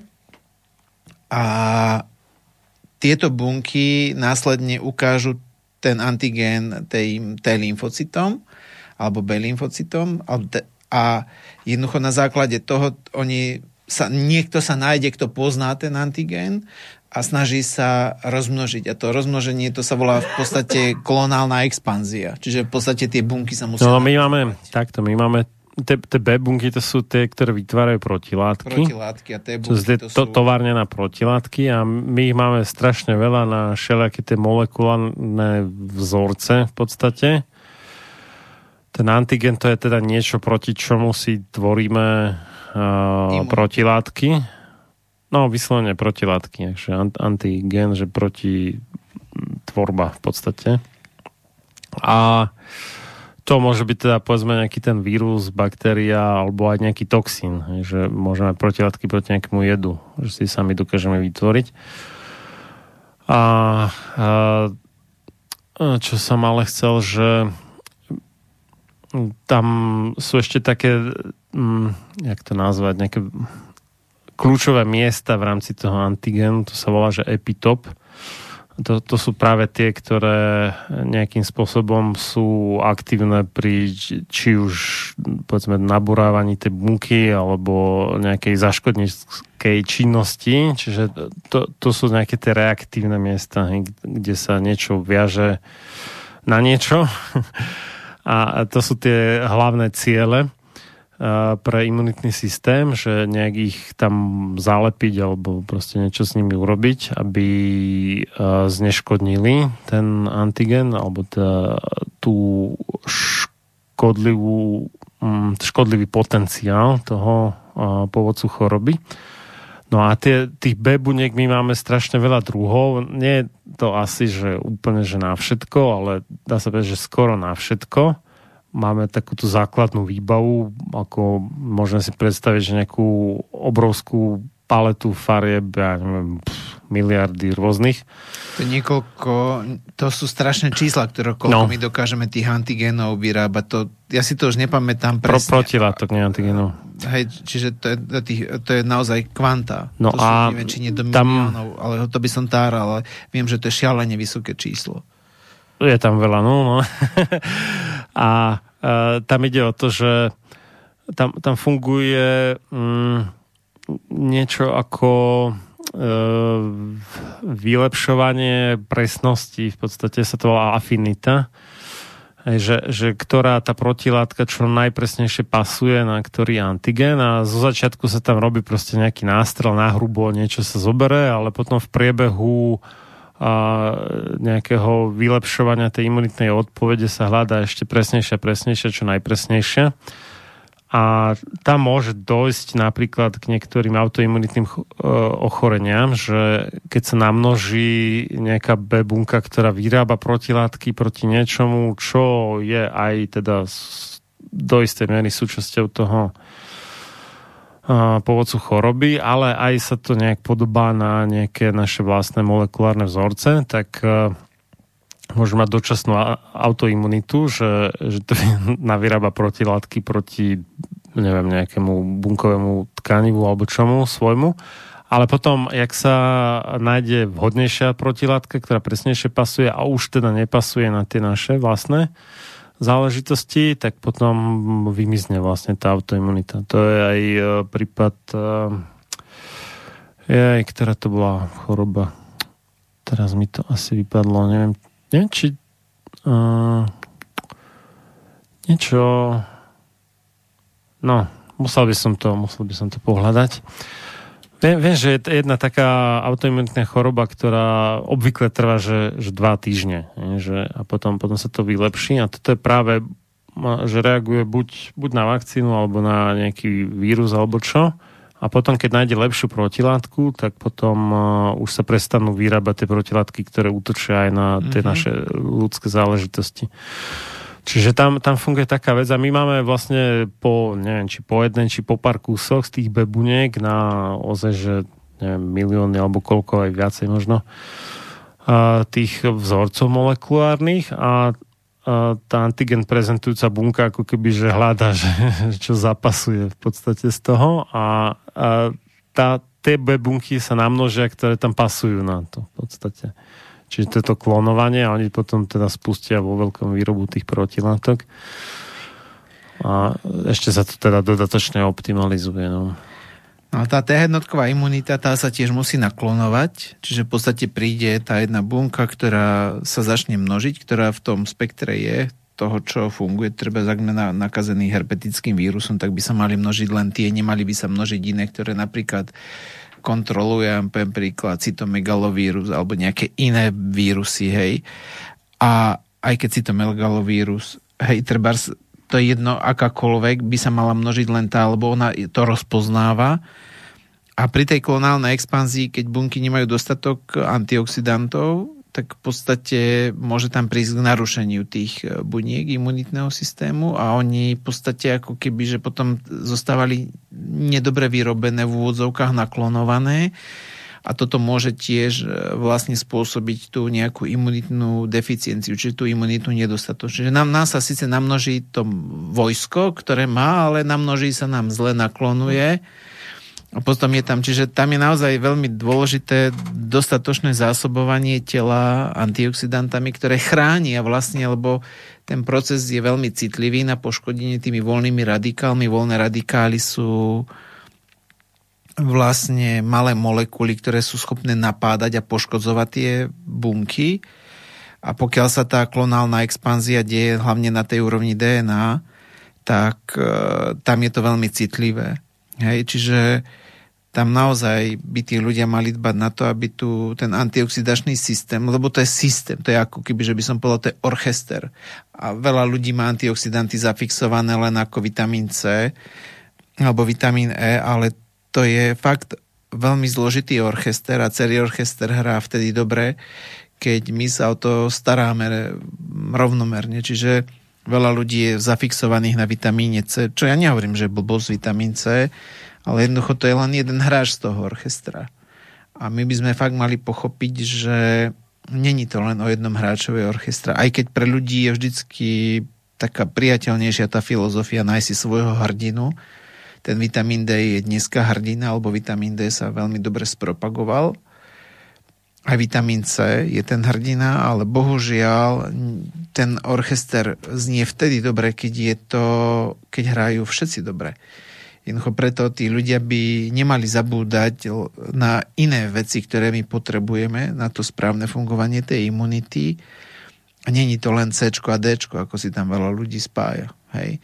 Čiže tá klonálna expanzia môže byť narušená správna klonálna expanzia tým nedostatkom tých antioxidantov a vlastne potom dochádza k narušeniu tých buniek. Čiže toto je podľa mňa tá alfa omega čo by ľudia si mali nejakým spôsobom uvedomiť, že tú imunitu tým, že jem C alebo D ešte nemusí mať správnu. To neznamená, že by sme to nemali jesť, ale ja som to videl, keď prišiel ten koronavírus, tak všetci jednoducho riešili C a D. Raz za čas niekto zinok ale jednoducho toto nie sú len tie látky, ktoré by mali spôsobiť e, zázraky. Ja nehovorím, že niekoho nemôžu. Môžu. Naozaj sú prípady, kedy môžu, ale častokrát to bohužiaľ len nestačí o tomto. Čiže my by sme si tam mali fakt uvedomiť, že treba tie bunky imunitného systému sú takisto sú bielkoviny. A nedá mi nespomenúť, že keď častokrát mi ľudia spomínajú, ako majú stravu, tak častokrát tá strava je podvýživujúca na bielkoviny, čiže tí ľudia majú nedostatok bielkovín. A pokiaľ ľudia nebudú mať dostatok bielkovín, tak jednoducho celý imunitný systém nebude dobre pracovať. A to nielen preto, že tie bielkoviny sa dostávajú do, do tej pozície to podporovateľa imunity, lebo oni tvoria tie bunky imunitného systému alebo sa podielajú na tvorbe nejakých ďalších látok, ktoré sú spojené s tou imunitnou reakciou. Ale tie bielkoviny slúžia aj za, ako základ e, mnohých antioxidantov, ktoré si, si tá bunka vyrába sama. Čiže toto je niečo, čo by tí ľudia mali fakt si vstúpiť do svedomia. Častokrát vidím stravy mnohých ľudí, e, stravu mnohých ľudí a tým ľuďom reálne, keď vidím to, čo jedia, tak reálne im chýbajú mnohým dôležité bielkoviny, ktoré sú potrebné pre správne fungovanie imunity. Hej. Alenka mi poslala ten článok a naozaj tam píšu, a toto neviem, kto na to došiel, teda na takúto halus, že keď si dáš tú sprchu a použiješ pri tom mydlo alebo sprchový gel, takže zo seba vitamín D zmieš že zo svojej pokožky, keby bol nejak vystavený niekde na pokožke vonku. A neviem, či to treba komentovať. Ja o tomto neviem. Ja sa priznám, že počul som to, hm, priznám sa, neviem o tom. Tak ale ako, však on nevzniká to tiež nedáva na logiku. povrchu, nie, nie je to produkt tých e, baktérií kožných, alebo čo, Mne to tiež nedáva logiku, ale možno by sme boli prekvapení. Divné, divné, divné, divné že ako to je. Ďalšia vec, čo sa chcem vrátiť k imunite, tak výkonnosť tej TH jednotkovej imunity je častokrát závisí od výkonnosti štítnej žlázy. Uh-huh. A tu ako sledujem ten vývoj s problémov so štítnou žlázou, to je vlastne tá nedostatočnosť štítnej žlázy, čo sa častokrát nazve tá Hashimetová tyroitída, tak tu sú tiež dosť veľké našlapné míny, keď vidím, ako tí ľudia majú čoraz väčšie problémy s tou štítnou žľazou. Čiže tam naozaj si môžeme uvedomiť, že akákoľvek chronická choroba je v skutočnosti pre telo nášlapná mína. A to sme si mohli uvedomiť e, pri koronavíru, že, víruse, že ako je správne, koronavíre alebo víruse? Víruse vo slovenskej víruse a Čes, Česi to us, usekávajú pri skloňovaní, ale Aha. u nás je s usom. Tak ten koronavírus nám ukázal, že kto je riziková skupina pre ten koronavírus. A to sú ľudia, ktorí sú chronicky chorí.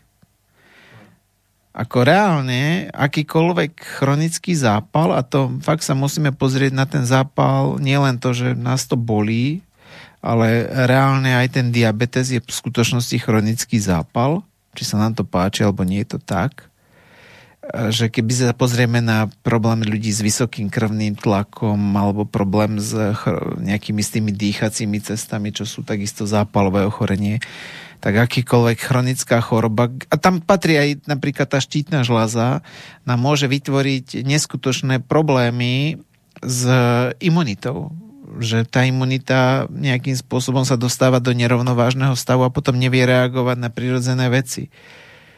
A pokiaľ sa pozrieme aj na to, že tam obezita bola ako rizikový faktor, lebo aj obezita je zároveň zápalový stav. To není ako stav, že niekto estetický problém. To je v skutočnosti zápalový stav, lebo to tukové tkanivo produkuje tie bielkoviny, ktoré my nazývame prozápalové cytokiny, tie, ktoré stimulujú tú zápalovú reakciu Čiže ak sa pozriem na tú populáciu, nielen cez toto, čo sme sa tu doteraz bavili, tak jednoducho tým, že sa nám tu rozvíjajú tie chronické zápalové ochorenia, vrátanie obezity a vysokého krvného tlaku, tak mám dosť vážnu obavu o reálny vývoj tej imunity, ktorá nás má chrániť pred tými vnútrobunkovými parazitmi vrátane tých vírusov.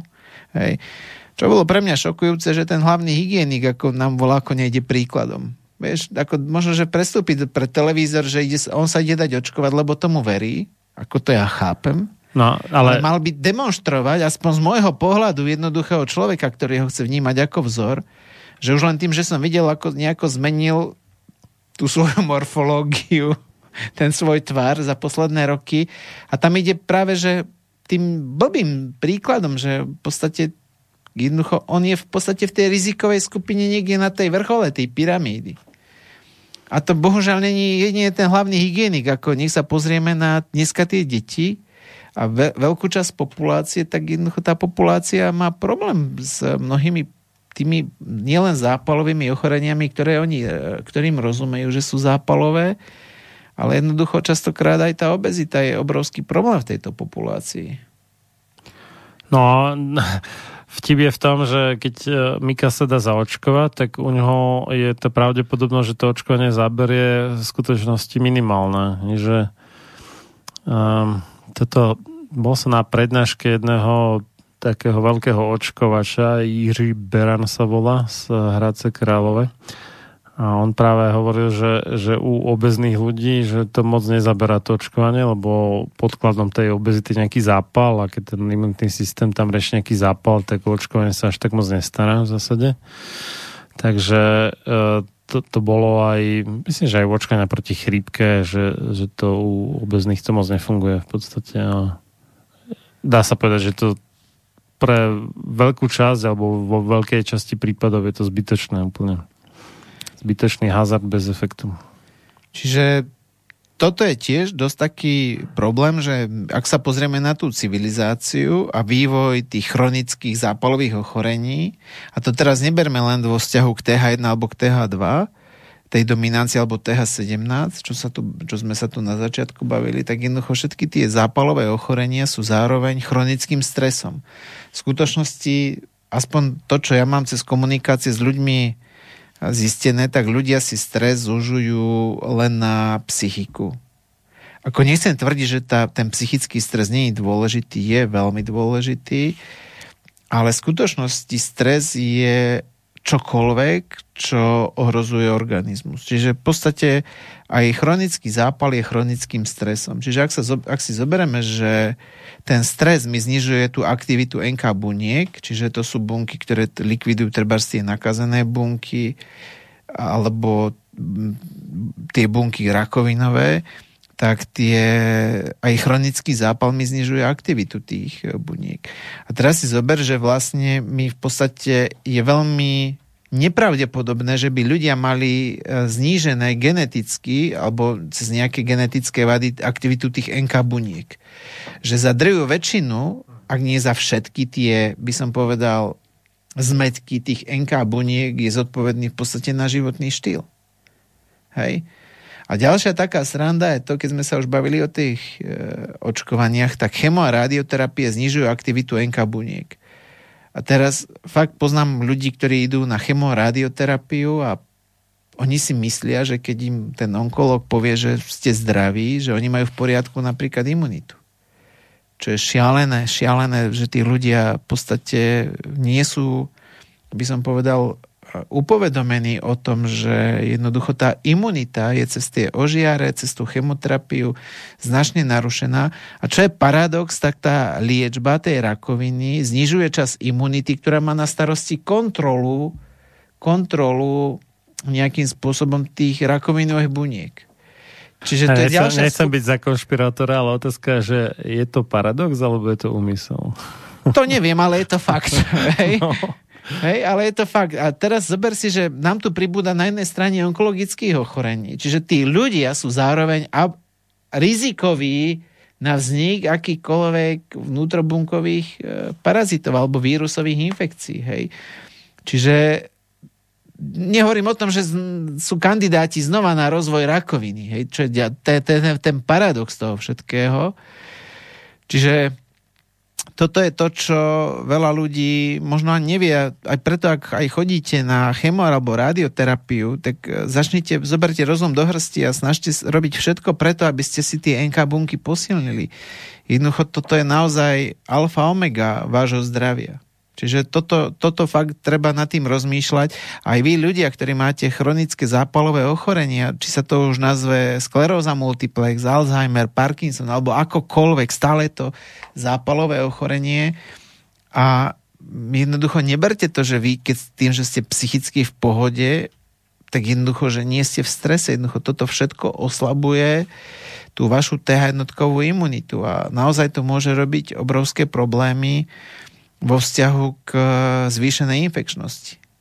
Čiže my na jednej strane tu máme nejaký vírus a ja som dosť bol taký skeptický, že sa nám to podarí dostať pod kontrolu. Ja si myslím, že nie, že to už je v takom štádiu, že sa to nedostane.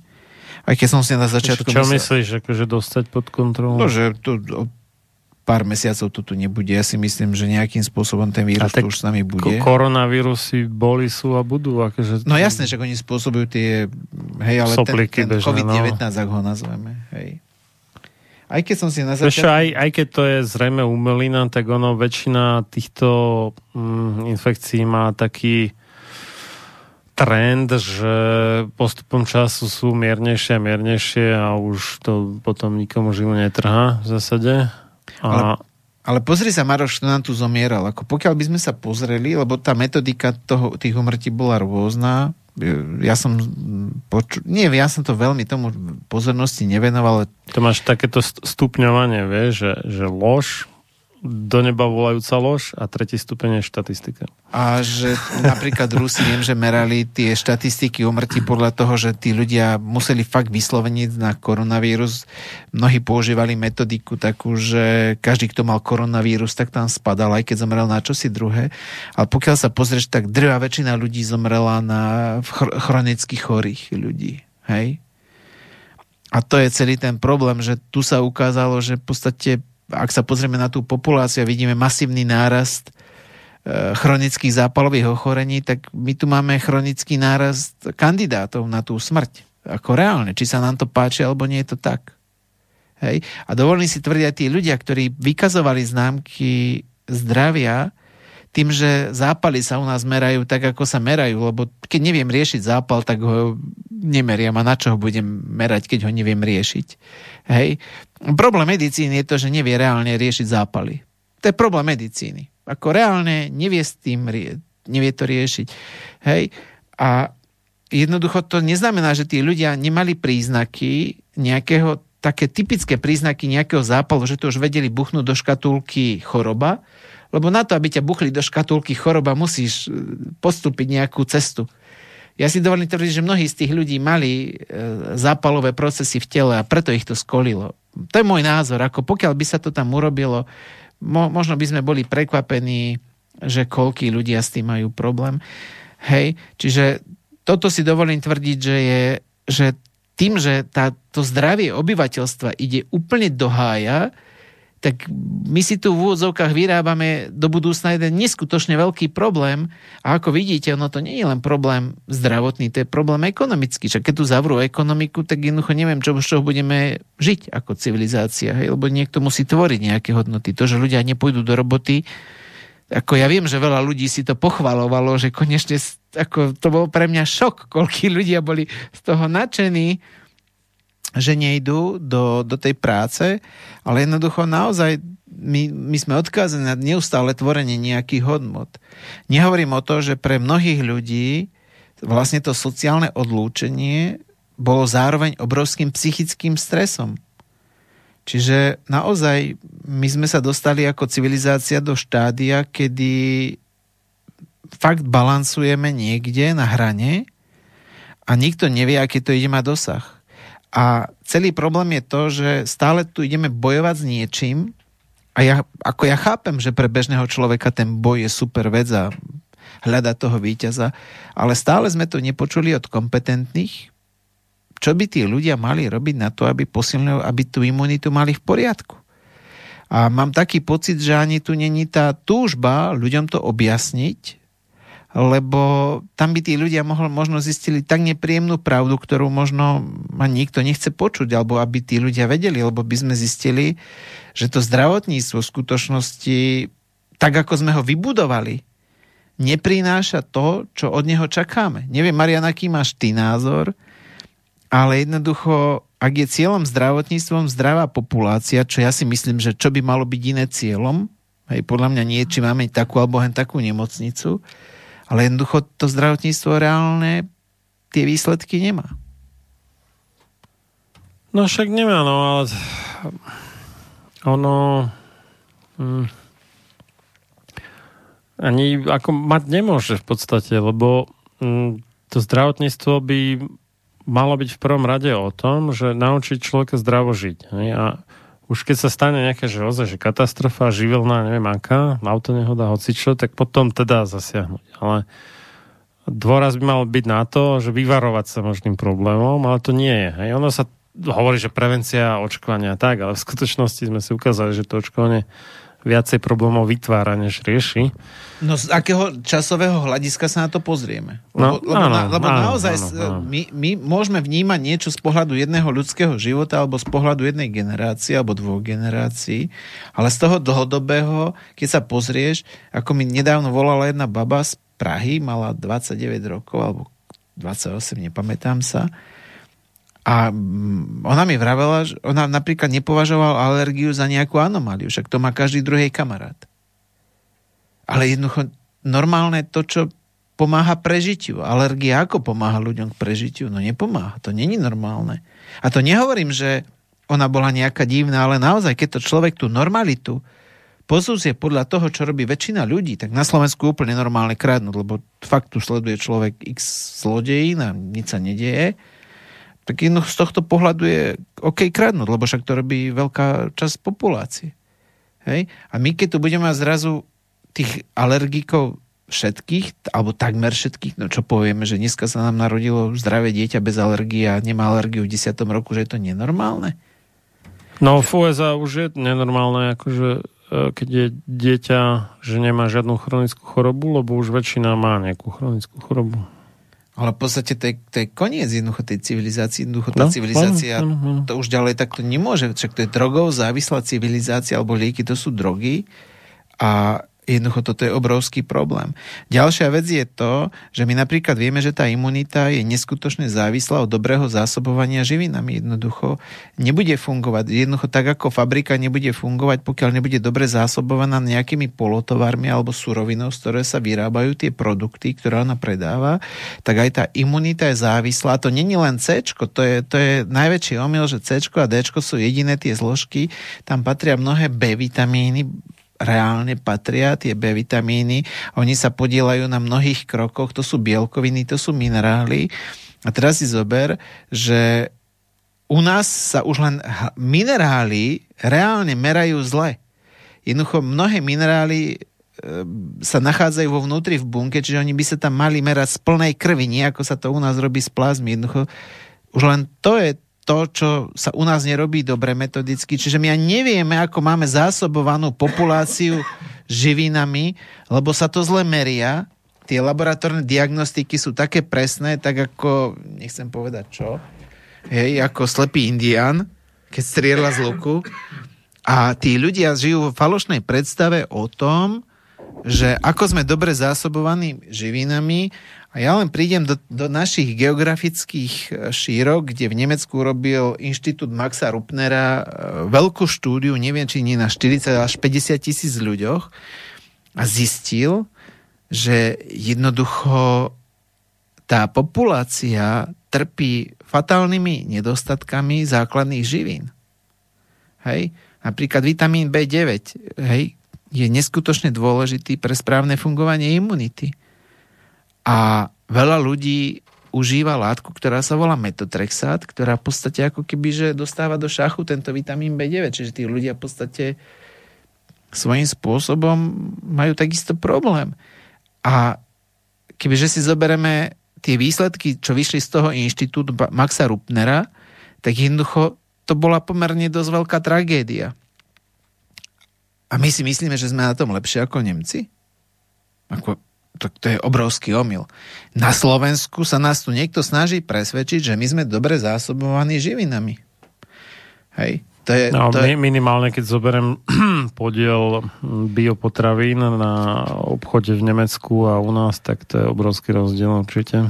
Ale aj ten, čo pestuje biopotraviny, ako Marian, ako to, čo si povedal s kyslými dažďami, ako reálne tie je, kyslé dažde sa netýkajú to... len uh, tých štandardných e, agropodnikov, jednoducho tie kyslé dažde padajú všade. Jednoducho zober si, že niekto povie, že ide pestovať biopotraviny a zobere si do prenajmu pôdu, ktorá bola obhospodárovaná štandardne. Ja nepoznám všetky metodiky, ktoré hovoria, ale jednoducho, ak sú vyčerpané pôdy, tak ako rastlina skade bude mať ako z, z Marsu, dojde niečo a dajú to tam? Jednoducho nie. A to je to, čo, čo naozaj je obrovský problém, že tak ako niektorí naši spolobčania vybývali svoje býva, tie domy alebo činžáky alebo byty, tak ja mám pocit, že toto poľnohospodárstvo v úvodzokách vybývalo tú zem. Áno, áno.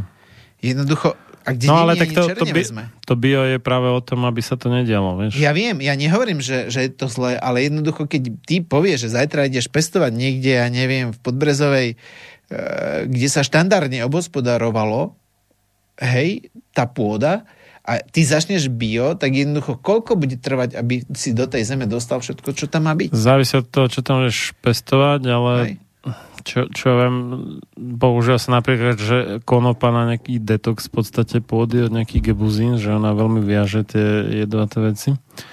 A keď tam dáš, neviem, zo dvakrát povedzme tú konopu, tak už to máš také trošku lepšie, ale samozrejme treba tam doplniť tie vybývané živiny, stopové prvky a tak, takže povedzme, povedzme pár rokov to môže trvať, kým tam budeš mať kvalitu porovnateľnú so stavom pred 100 rokmi, dajme tomu. A toto sú tie veci, ktoré v podstate u nás nikto nerieši. Čiže my, ak sa bavíme o celkovej imunite, tak jednoducho mali by sme tam do úvahy brať to polnohospodárstvo. Nehovorím o tom, že vedľa, keď teba bude niekto striekať nejakým glyfosátom, jednoducho, no tak jednoducho ten vietor mm, ti to mm, doveje. Čiže to je, to je a napríklad glyfosát vyvezuje mangán. Hej, jednoducho on miluje mangán. On si, on no si to je jedna vec a druhá vec je, že v podstate vraždí baktérie. No, to je črevné, druhá vec, ale črevné. ukážem to na mangáne, čiže tá, hmm. keď chýba mangán napríklad v tej bunke, tak jednoducho nie sú niektoré enzymy výkonné. Jednoducho ten enzym, mnohé tie enzymy potrebujú kovy k, na to, aby fungovali a ten mangán je dôležitý napríklad na to, aby chránil tie bunky pred tými voľnými radikálmi a tam sa vlastne udieje to, že jednoducho ten človek môže trpieť e, potom nedostatočnou antioxidačnou kapacitou v bunke a tá bunka nebude fungovať. Jednoducho naozaj nebude fungovať. Čiže toto sú, toto sú také veci, že tí ľudia možno netušia, ktoré všetky minerály a vitamíny a stopové prvky im chýbajú a naozaj tam to není o tom potom, či je D, C, lebo toto je u nás imunita väčšinou, ale o to, že naozaj tie tomu človeku môžu chýbať mnohé stopové prvky, ktoré potom a celý ten orchester potom hrá falošne. Jednoducho to je celý ten problém. Hej. No, to je pravda, no, ale zase s biopotravinami máš väčšiu šancu, že Jasné, mať, to nespochybňujem. Ja len hovorím, no. že naozaj hm naozaj, eh, aj u nás je to považované za módu. Ja by som to nenazval, že je to móda, je to skôr nevyhnutnosť. Tak zdravý rozum asi, no. Hej, že to nehovorím, že je to blbosť, alebo čo ja viem. Čo len chcem povedať to, že naozaj my by sme sa na tú imunitu mali pozerať aj cez aj kvalitu toho poľnohospodárstva. No a pokiaľ to vidím u nás, no tak nejako to pokulháva, ako povedia bratia Česko. A keď sa Slovenska týka, tak my tu máme taký zvláštny jav, že väčšina na Slovensku dopestovaných biopotravín sa vyvezie a pritom reálne dovážame väčšinu potravín, čo je úplne na hlavu. Ale je to tak. Už som našiel konečne teda, že ktorá to je tá autoimunitná choroba, ktorá je práve spôsobená no. tým a, no nie že pomilením, ale nie, nie úplne presným nástrelením protilátok na antigén, a to je Kawasakiho syndrom. Kawasakiho syndrom. Aj, on trvá väčšinou do dvoch mesiacov, akože sa to vylečí. Tým, tým, že sa upresňujú tie protilátky. No, tak. Ďalšia no, vec. Tuto, ešte som dočítal ten článok o, o tom, že sprcha vraj zmýva vitamín D z pokožky. To, že dôkaz a teraz, teraz dobre počúvaj. Možno to vysvetliť na zaujímavom príklade, ktorý to potvrdzuje. Havajskí surfery sú neustále celé dni na slnku a napriek tomu majú menšie zásoby vitamínu D v porovnaní s plavčíkmi. Tak ako sú tela surferov stále vystavené slnečnému žiareniu, zároveň prichádzajú často do kontaktu s vodou. Plavčíci sú vo vode menej často, preto majú hladinu vitamínu D až 100 nanogramov na mililiter, Zatiaľ čo surfery len okolo 70 nanogramov na mililiter. A oni nie sú v tých kombinézach? Neviem, ako... Ja... No mne to práve tak príde, že oni, oni uh, sú reálne menej vystavení slnku a kvôli tomu to je. A nie, nie kvôli tomu, že prichádzajú do kontaktu s vodou, alebo teda, že by tá voda zmývala z ich pokožky vitamín D. Tento dôkaz mi prípada akože veľmi divný. No. No, no inak teda inak teda Gitka na tretíkrát trafila, takže jednu správnu odpoveď máme a potom tu bolo ešte uh, ktorá to ja aj Stanka bola vtipná, že jednu správnu odpoveď nahradila za druhú správnu odpoveď. Trvá na zubných pastách, tie som vôbec nemyslel. Až podozrievá farby na vlasy, že obsahujú hliník to neviem, no to, o tom neviem. Možno, hej, to neviem. Ale myslím, že by sme to mohli uznať, teda tieto dve. A,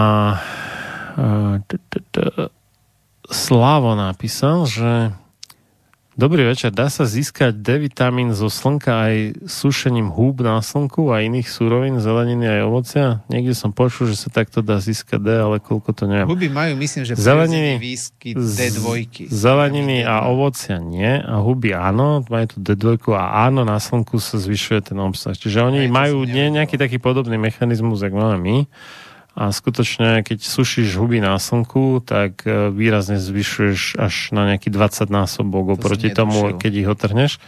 Hej, obsah vitamínu D. No mohli by sme ešte zahrať tvojich obľúbených dhu. Jasne, dávaj. Máme tu dru- druhú. Kolu mám rád. druhú pesničku, čo som našiel na, na YouTube a som sa dozvedel teda, že The Who mali byť tento rok na našom obľúbenom festivale politickej piesne Pohoda, ale Pohoda bola zrušená, tak smola.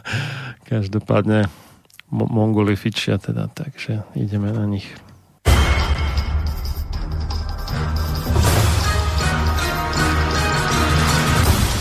Preto nech neprejde jediný deň bez toho, aby ste vy, Slovania a synovia týchto kmeňov, nevykonali jediný dobrý skutok pre svoj kmeň. Obraňujte jeho právo, vzdelávajte ho a nestaňte sa nikdy služobníkmi jeho cudzích vládcov. Ľudovít Štúr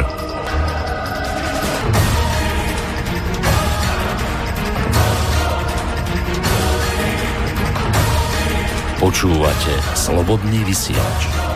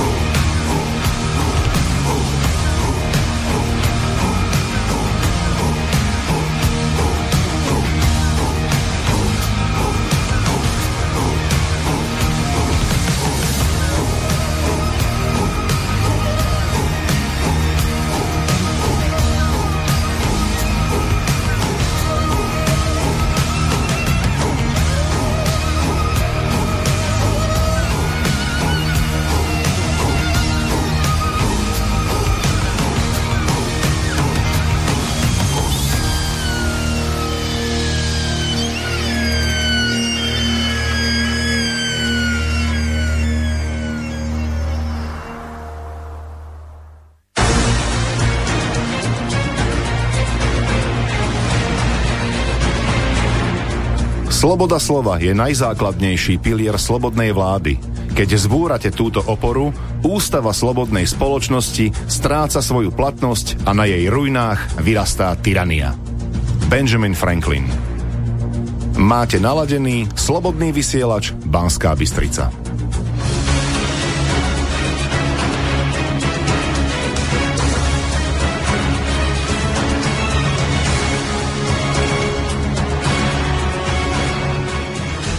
No a máme tu pravdepodobne poslednú časť relácie sám sebe lekárom číslo um, 235 na tému náchylnosť na vírusové choroby z Banskej Bystrice od Mixu Marian Filo a za hostovským mikrofónom Andrej Medveď.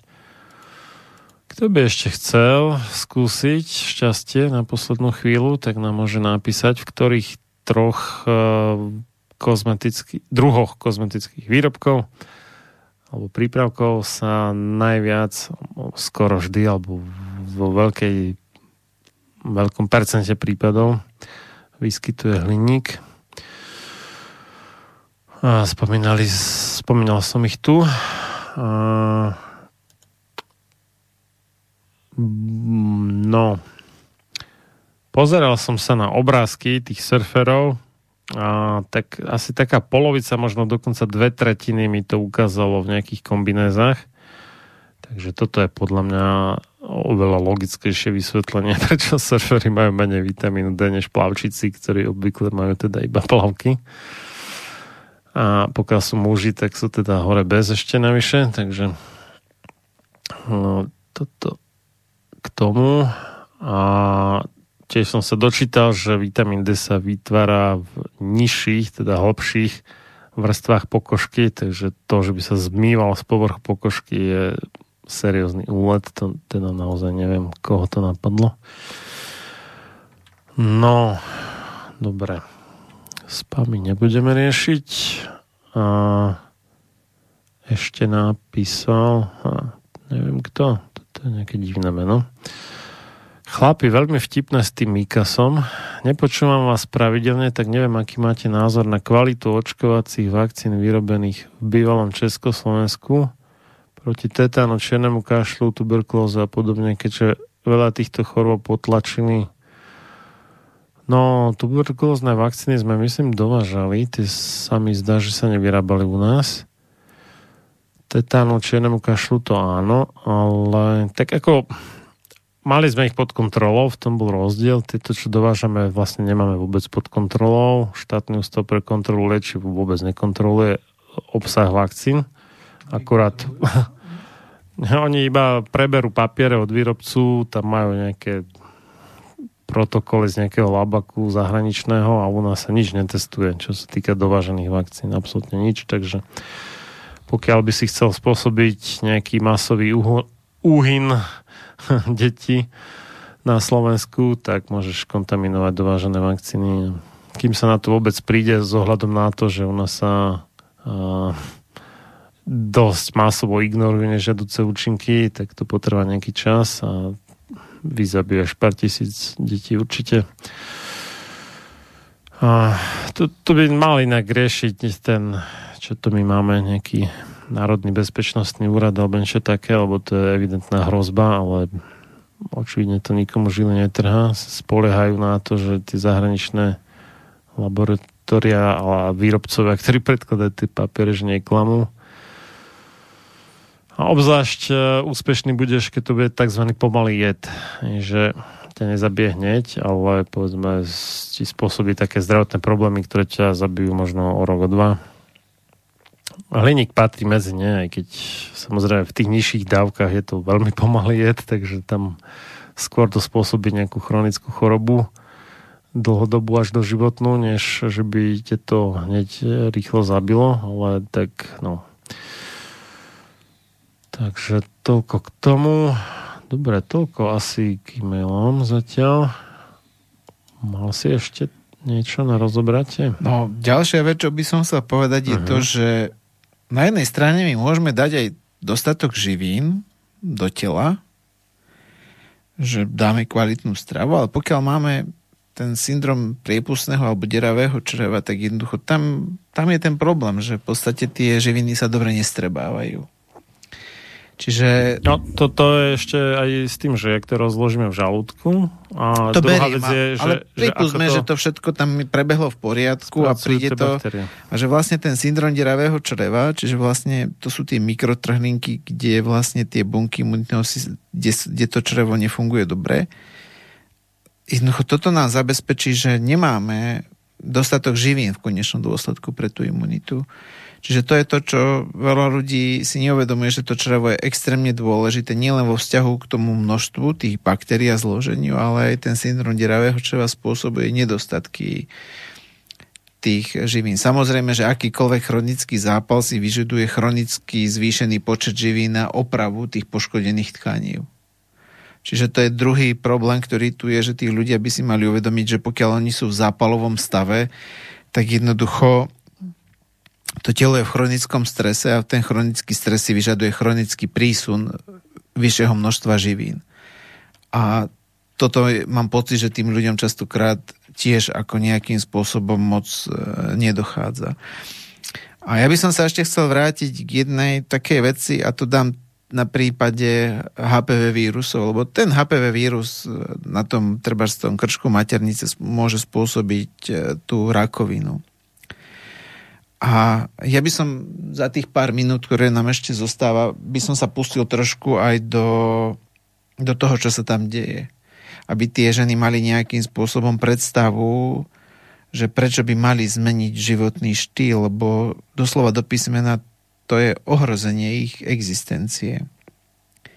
Ak by sme sa pozreli na zápal, ktorý prebieha, lebo v skutočnosti ten HPV vírus tam spustí zápal. To je zápalový proces. A ten zápalový proces funguje tak, že vlastne sa aktivuje tá jednotková imunita. Tá jednotková imunita spustí výrobu interferónu gamma. To sme si povedali, že to je základná látka, ktorá jednoducho tam má riešiť e, tú infekciu tým HPV vírusom. A každý interferón gamma mi zvýši tvorbu oxidu dusnatého. Oxid dusnatý to je plyn, ktorý, ktorý má slúžiť v úvodzovkách, tak ako ty by si vošiel do diery e, jazve, nie jazveca, ale tchora, tak to ťa ide vyprdieť. V úvodzovkách ten oxid dusnatý by ťa mal tiež dostať do stavu, alebo ten vírus, e, aby ho zabil. To je vlastne jedovatá látka. Ten oxid dusnatý sa tam začne tvoriť vo veľmi vysokom množstve a spôsobí tam tzv. nitrozačný stres. Čiže vlastne je to ohrozenie v dôsledku vysokej tvorby oxidu dusíka. Ten oxid dusíka sa tam tvorí v takom množstve, že ten vírus nezabije, ale zároveň už poškodzuje mnohé procesy v tom tkanive.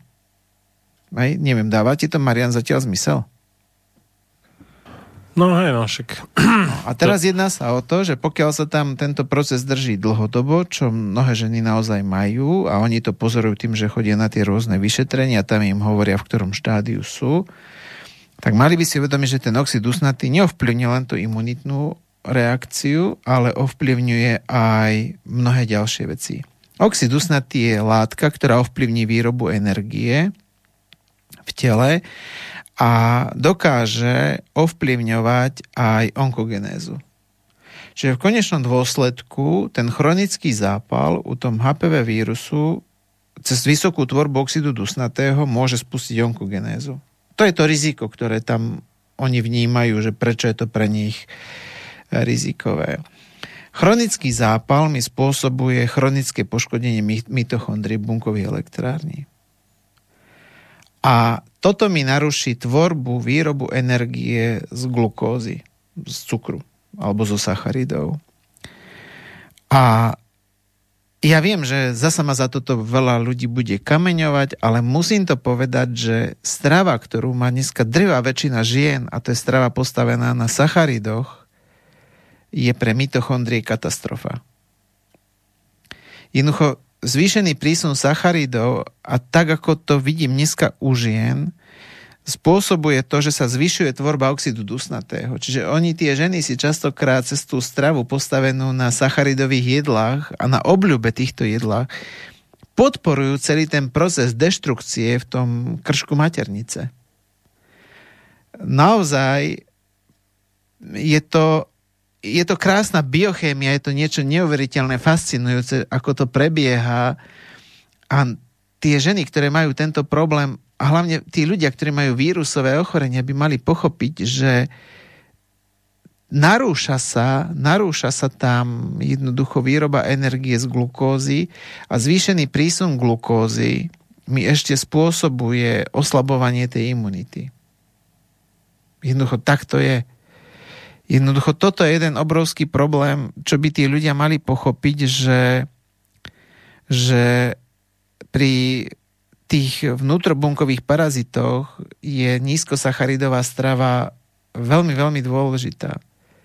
Ja to ukážem na príklade chrípky, kde každý asi z nás mal skôr, neskôr, ale určite mal aspoň raz chrípkovú infekciu. A všimnite si, že pri chrípke sa dáva slaná masná voda, čo my nazveme mesový výbar na posilnenie. Čiže a na to, aby sme mali viacej energie ženy, ktoré riešili HPV eh, vírus a boli už naozaj v nie stave a boli ochotné zmeniť stravu a podporiť tú TH jednotkovú imunitu cez rôzne mm, živiny a rôzne opatrenia, tak naozaj ich stav sa začal zlepšovať. Toto, ja viem, pre mnohých ľudí som kvôli tomu odľud, fanatik a tak ďalej a tak ďalej. Jednoducho, ale mňa tá biochemia nepustí naozaj to tak prebieha, že zvýšený prísun sacharidov pri poškodených mitochondriách e, generuje oxid usnatý. Bohužiaľ není ho dostatok na to, aby ten vírus zabil, ale zároveň je dostatočne potentný alebo schopný spustiť onkogenézu. Toto je obrovský problém. Neviem, dá, dáva ti to Marian zmysel? No. A keď vidím obľubu žien, a, a ja ich rozumiem, že majú za, častokrát za tým ušlachtilé... Kopec mužov, mužov tiež švičí. Akože na, ja, na ja nehovorím, ale že... tak ha, toto je problém hlavne tých žien. Hej? Mm. No tak áno, rakovina krčka maternice samozrejme je problém a mužov. Chcel by som, Logické. chcem to preto povedať, lebo naozaj v poslednej dobe aspoň, ja mám ten pocit, možno, že falošný, možno, že nie, ale mám, že pribúda nám tých žien a jednoducho tie ženy sú zdesené, vylakané, boja sa a to im samozrejme nezazlievam, no kto by sa nebal. Ale naozaj, pokiaľ by ste študovali, čo spôsobuje oxid dusnatý, ako ovplyvňuje onkogenézu, ja vám poviem napríklad, ako bunka funguje, aby sa rozmnožila. Bunka na to, aby sa rozmnožila, zvýši tvorbu oxidu dusnatého, lebo ten oxid dusnatý má za, úrohu, za úlohu zablokovať výrobu energie. A vtedy sa vlastne vtedy sa vlastne ten oxid dusnatý spúšťa to bunkové delenie.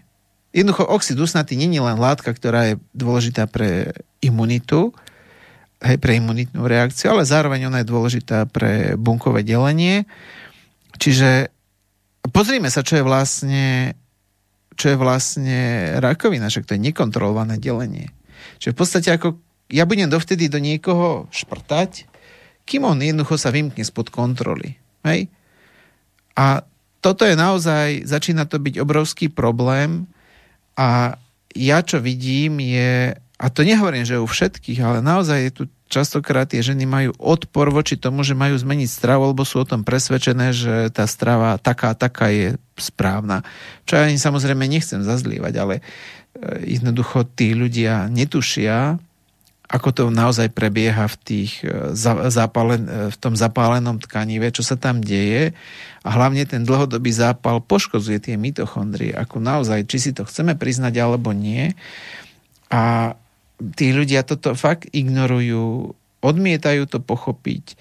Tie poškodené mitochondrie, ten oxid usnatý znova je látka, ktorá dokáže, tak ako sme sa bavili o tom hliníku, dokáže narúšať pomer TH1, TH2, má ten potenciál, robí to. Jednoducho, toto je naozaj to, čo by tí ľudia mali začať nad tým rozmýšľať. Ak už máte takýto pro- problém a buď, chcete sa pustiť do riešenia týchto problémov, inou cestou, ako vám povie lekár, že vám bude postupne odkrajovať z tej zapálenej sliznice, tak jednoducho začnite uvažovať na zmenou stravy, lebo tie sacharidové jedla v podobe ovsených vločiek, kínoji alebo čo ja viem, čo všetko, čo ľudia dneska milujú a považujú tu za správne.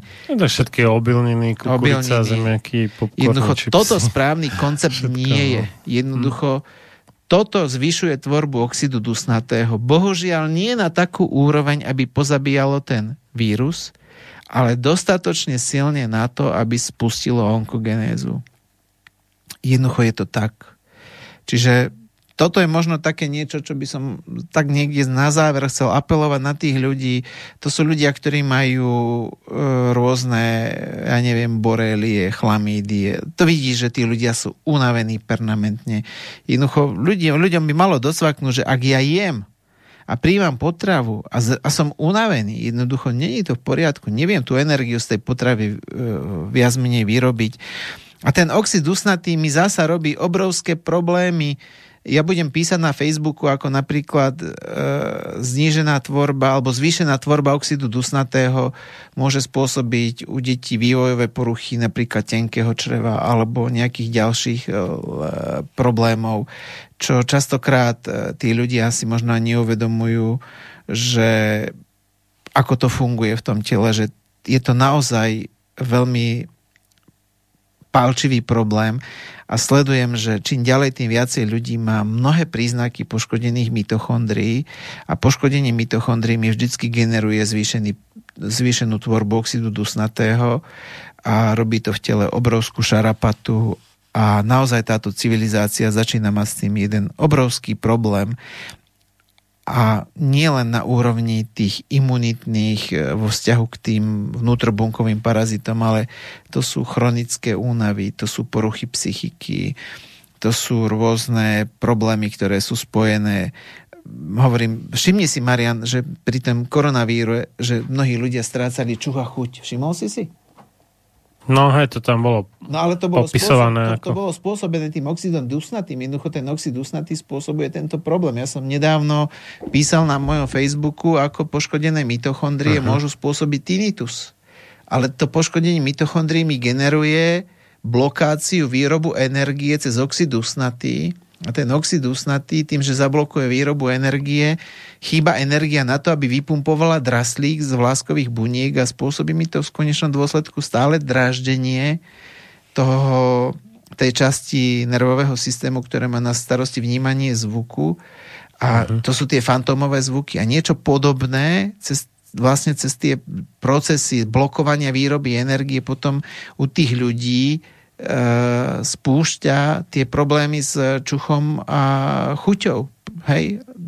A to je to, čo by tí ľudia mali pochopiť, že to je preto, že tam sa zvyšuje tvorba oxidu dusnatého, lebo tie vírusové infek- infekcie mi zvyšujú tvorbu oxidu dusnatého. Ale to sú tie prejavy blokácie energie v nervovom systéme. Hej? Čiže toto neberte ľudia vážne, neberte to na ľahkú váhu a, a venujte tomu pozornosť, lebo naozaj to môže končiť fatálne. Nie len tým, že budete chodiť po lekároch, po vyšetreniach, budete prežívať kopec strachu a ja neviem, čo všetko vás ešte môže čakať, ale naozaj ten problém sa netýka časti tela, on je väčšinou, sa má problém tendenciu zväčšovať. Hej. Musím pripomenúť, že vlastne jediný prípad, kedy oficiálne americké úrady uznali, že bol autizmus u dieťaťa spôsobený očkovaním, bola dievčinka menom Hannah Pauling. Vidíš, to má dneska meniny teda u nás. a to práve dievča, ktoré má nejakú mitochondriálnu poruchu. A to sa hovorí, že, no, že to je také veľmi vzácne a tak, ale čo ťa počúvam, tak mám dojem, že to teda vôbec nie je vzácne. No ono, ono sú vzácne tie primárne. Primárne je to, že vlastne oni, je tam nejaké, nejaké gény ti môžu chýbať. To je naozaj vzácne. no od narodenia, že to Ale no. potom sú tie sekundárne, to je, že dojde k poškodeniu, k poškodeniu a tie sú tak časté, to keby sa normálne začalo diagnostikovať a začalo by sa to reálne skúmať, tak by sme boli v šoku, v šoku z toho, že ako to je. Bohužiaľ aj tie vakcíny majú za úlohu spustiť tvorbu oxidu dusnatého. A jednoducho, ak sú poškodené mitochondrie a jednoducho dá sa to nejako dokopy, jednoducho je to problém. Naozaj tí ľudia si nevedia predstaviť, aké to má fatálne následky. A ja ti len môžem povedať také príznaky toho, ako ten oxid dusnatý pôsobí, napríklad, čo ľudia môžu pozorovať, chrápanie v noci, vytekanie slín v noci, deti, ktoré oni zakopávajú, čiže v podstate idú po rovnej ceste a potknú sa, hodia papuliaka, čiže vysepe ich. E, to môže byť e, nočné mori u detí, to môže byť e, to, že deti sú námesačné a kopec ďalších príznakov, čo tí ľudia si ani neuvedomujú. Tí ľudia častokrát nevedia nájsť slova. Krátkodobá pamäť im zlyháva a kopec, kopec, kopec ďalších príznakov, ktoré sú spôsobené vysokou tvorbou oxidu dusnatého a bohužiaľ jeden z tých prejavov je vlastne to prepínanie tej imunity. Napríklad znižuje sa ti schopnosť e, detoxikovať organizmus, lebo to je závislé od niektorých enzýmov, ktoré sú závislé od, od zdravých mitochondrií. Mnohé mnohé hormóny sa ti môžu, bavili sme sa tu o rakovine kože, oxid dusnatý ti môže vlastne spôsobovať e, jednoducho narušenie e, metabolizmu melanínu, ktoré môže vyústiť hej, toho farbiva, ktoré môže nakoniec vyústiť k rakovine. Čiže tých, tých možností je tam tak extrémne veľa, že jednoducho tí ľudia ani si neuvedomujú, čo tá moderná strava postavená na vysokých dávkoch sacharidov môže v konečnom dôsledku spôsobiť. No. Ideme losovať? No tak vyzerá, že máme iba dvoch, čo teda dve.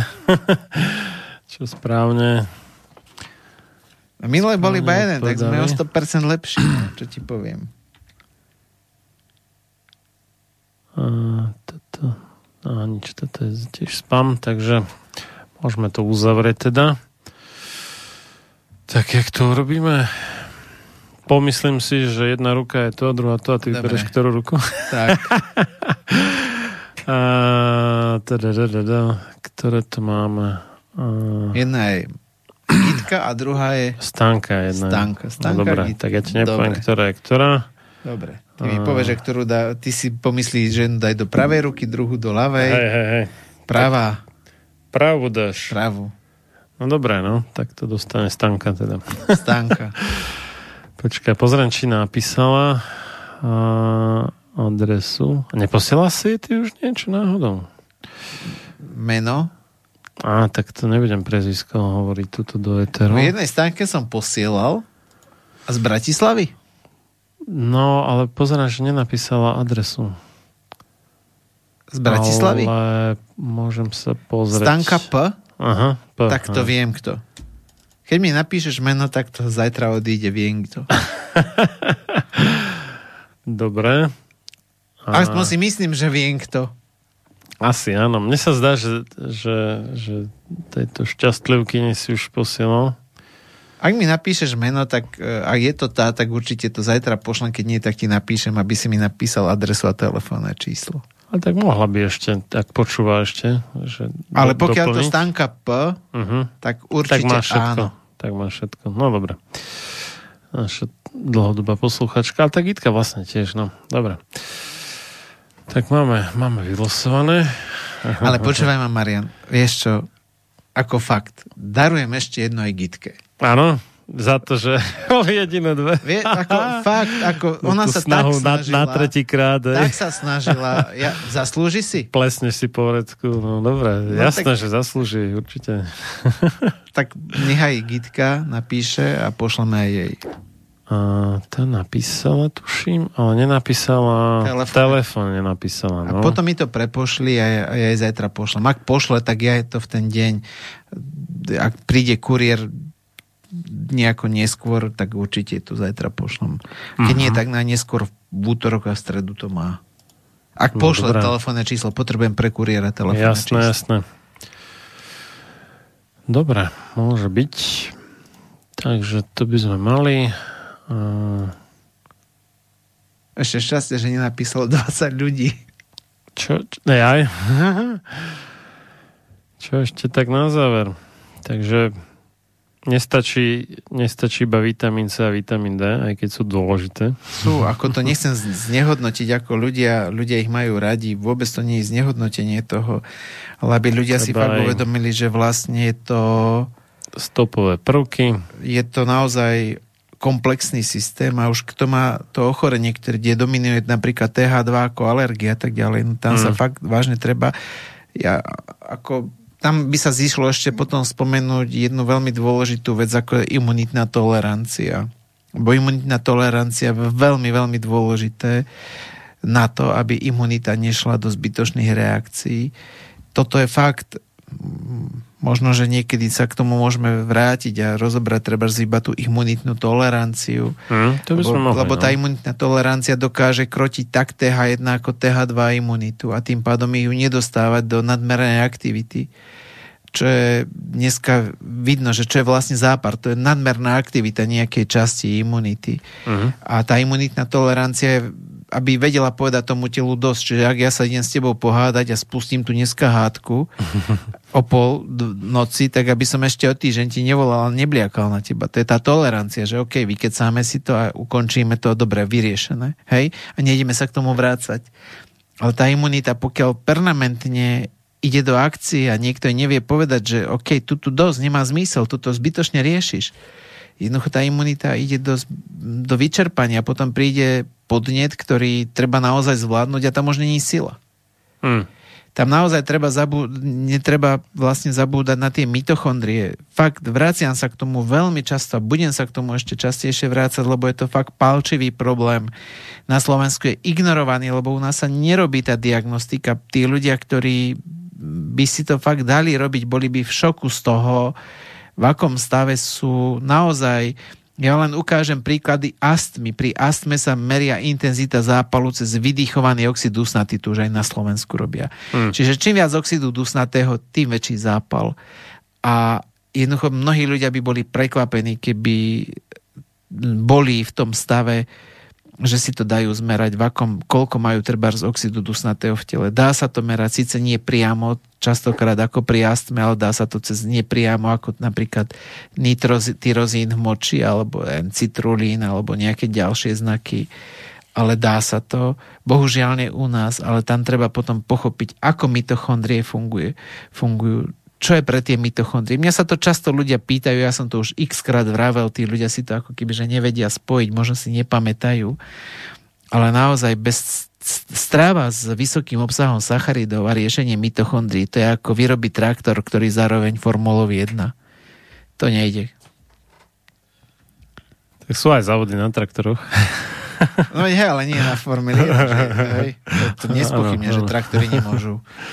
A naozaj dneska vidím kopec detí, ktoré majú mnohé známky poškodených mitochondrií. Matky majú poškodené mitochondrie. Jednoducho dedí sa to z, z matiek na deti, lebo mitochondrie sú bohužiaľ záležitosťou matiek, čo sa týka odovzdávania detí tej informácie, ako kvalita bude mitochondrií a je to už fakt palčivý problém. No tak a ako, ako to vyriešiš? No v prvom rade treba ľudí presvedčiť, aby začali iba, iba proste to stravu, životný alebo... štýl a jednoducho hmm. tam je ten najväčší odpor, lebo tí ľudia hovoria, však naši predkovia žili tak pred 100 ale... rokmi inak a prečo to... my tak nemôžeme žiť, keď vtedy boli takí a takí. Jednoducho oni nepochopili, že karty sa zmenili. Tu... A raz sa dneska s inými kartami. Tu dedičnosť myslím, že ako vyriešiš.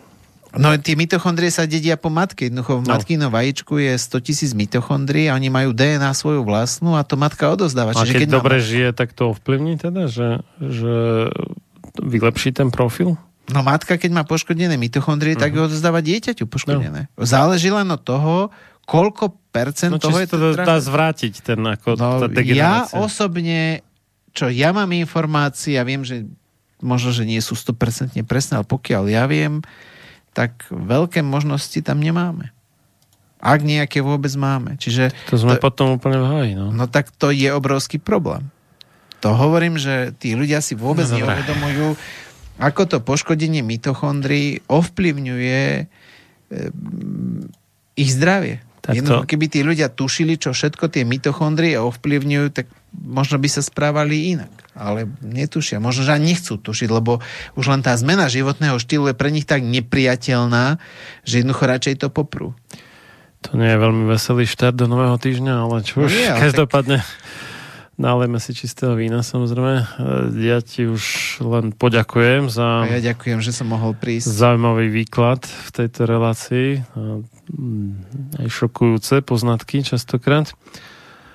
A všetkým poslucháčom samozrejme všetko dobré už o pol hodinu do nového týždňa. Aj tebe samozrejme. Ďakujem.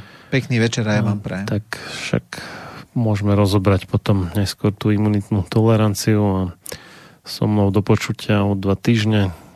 To už ani neviem, koľkého to vychádza. Tuším 9. 9. 8. ak si dobre spomínam. Tak, do počutia. Do počutia. Táto relácia vznikla za podpory dobrovoľných príspevkov našich poslucháčov. I ty sa k ním môžeš pridať. Viac informácií nájdeš na www.slobodnyvysielac.sk Ďakujeme.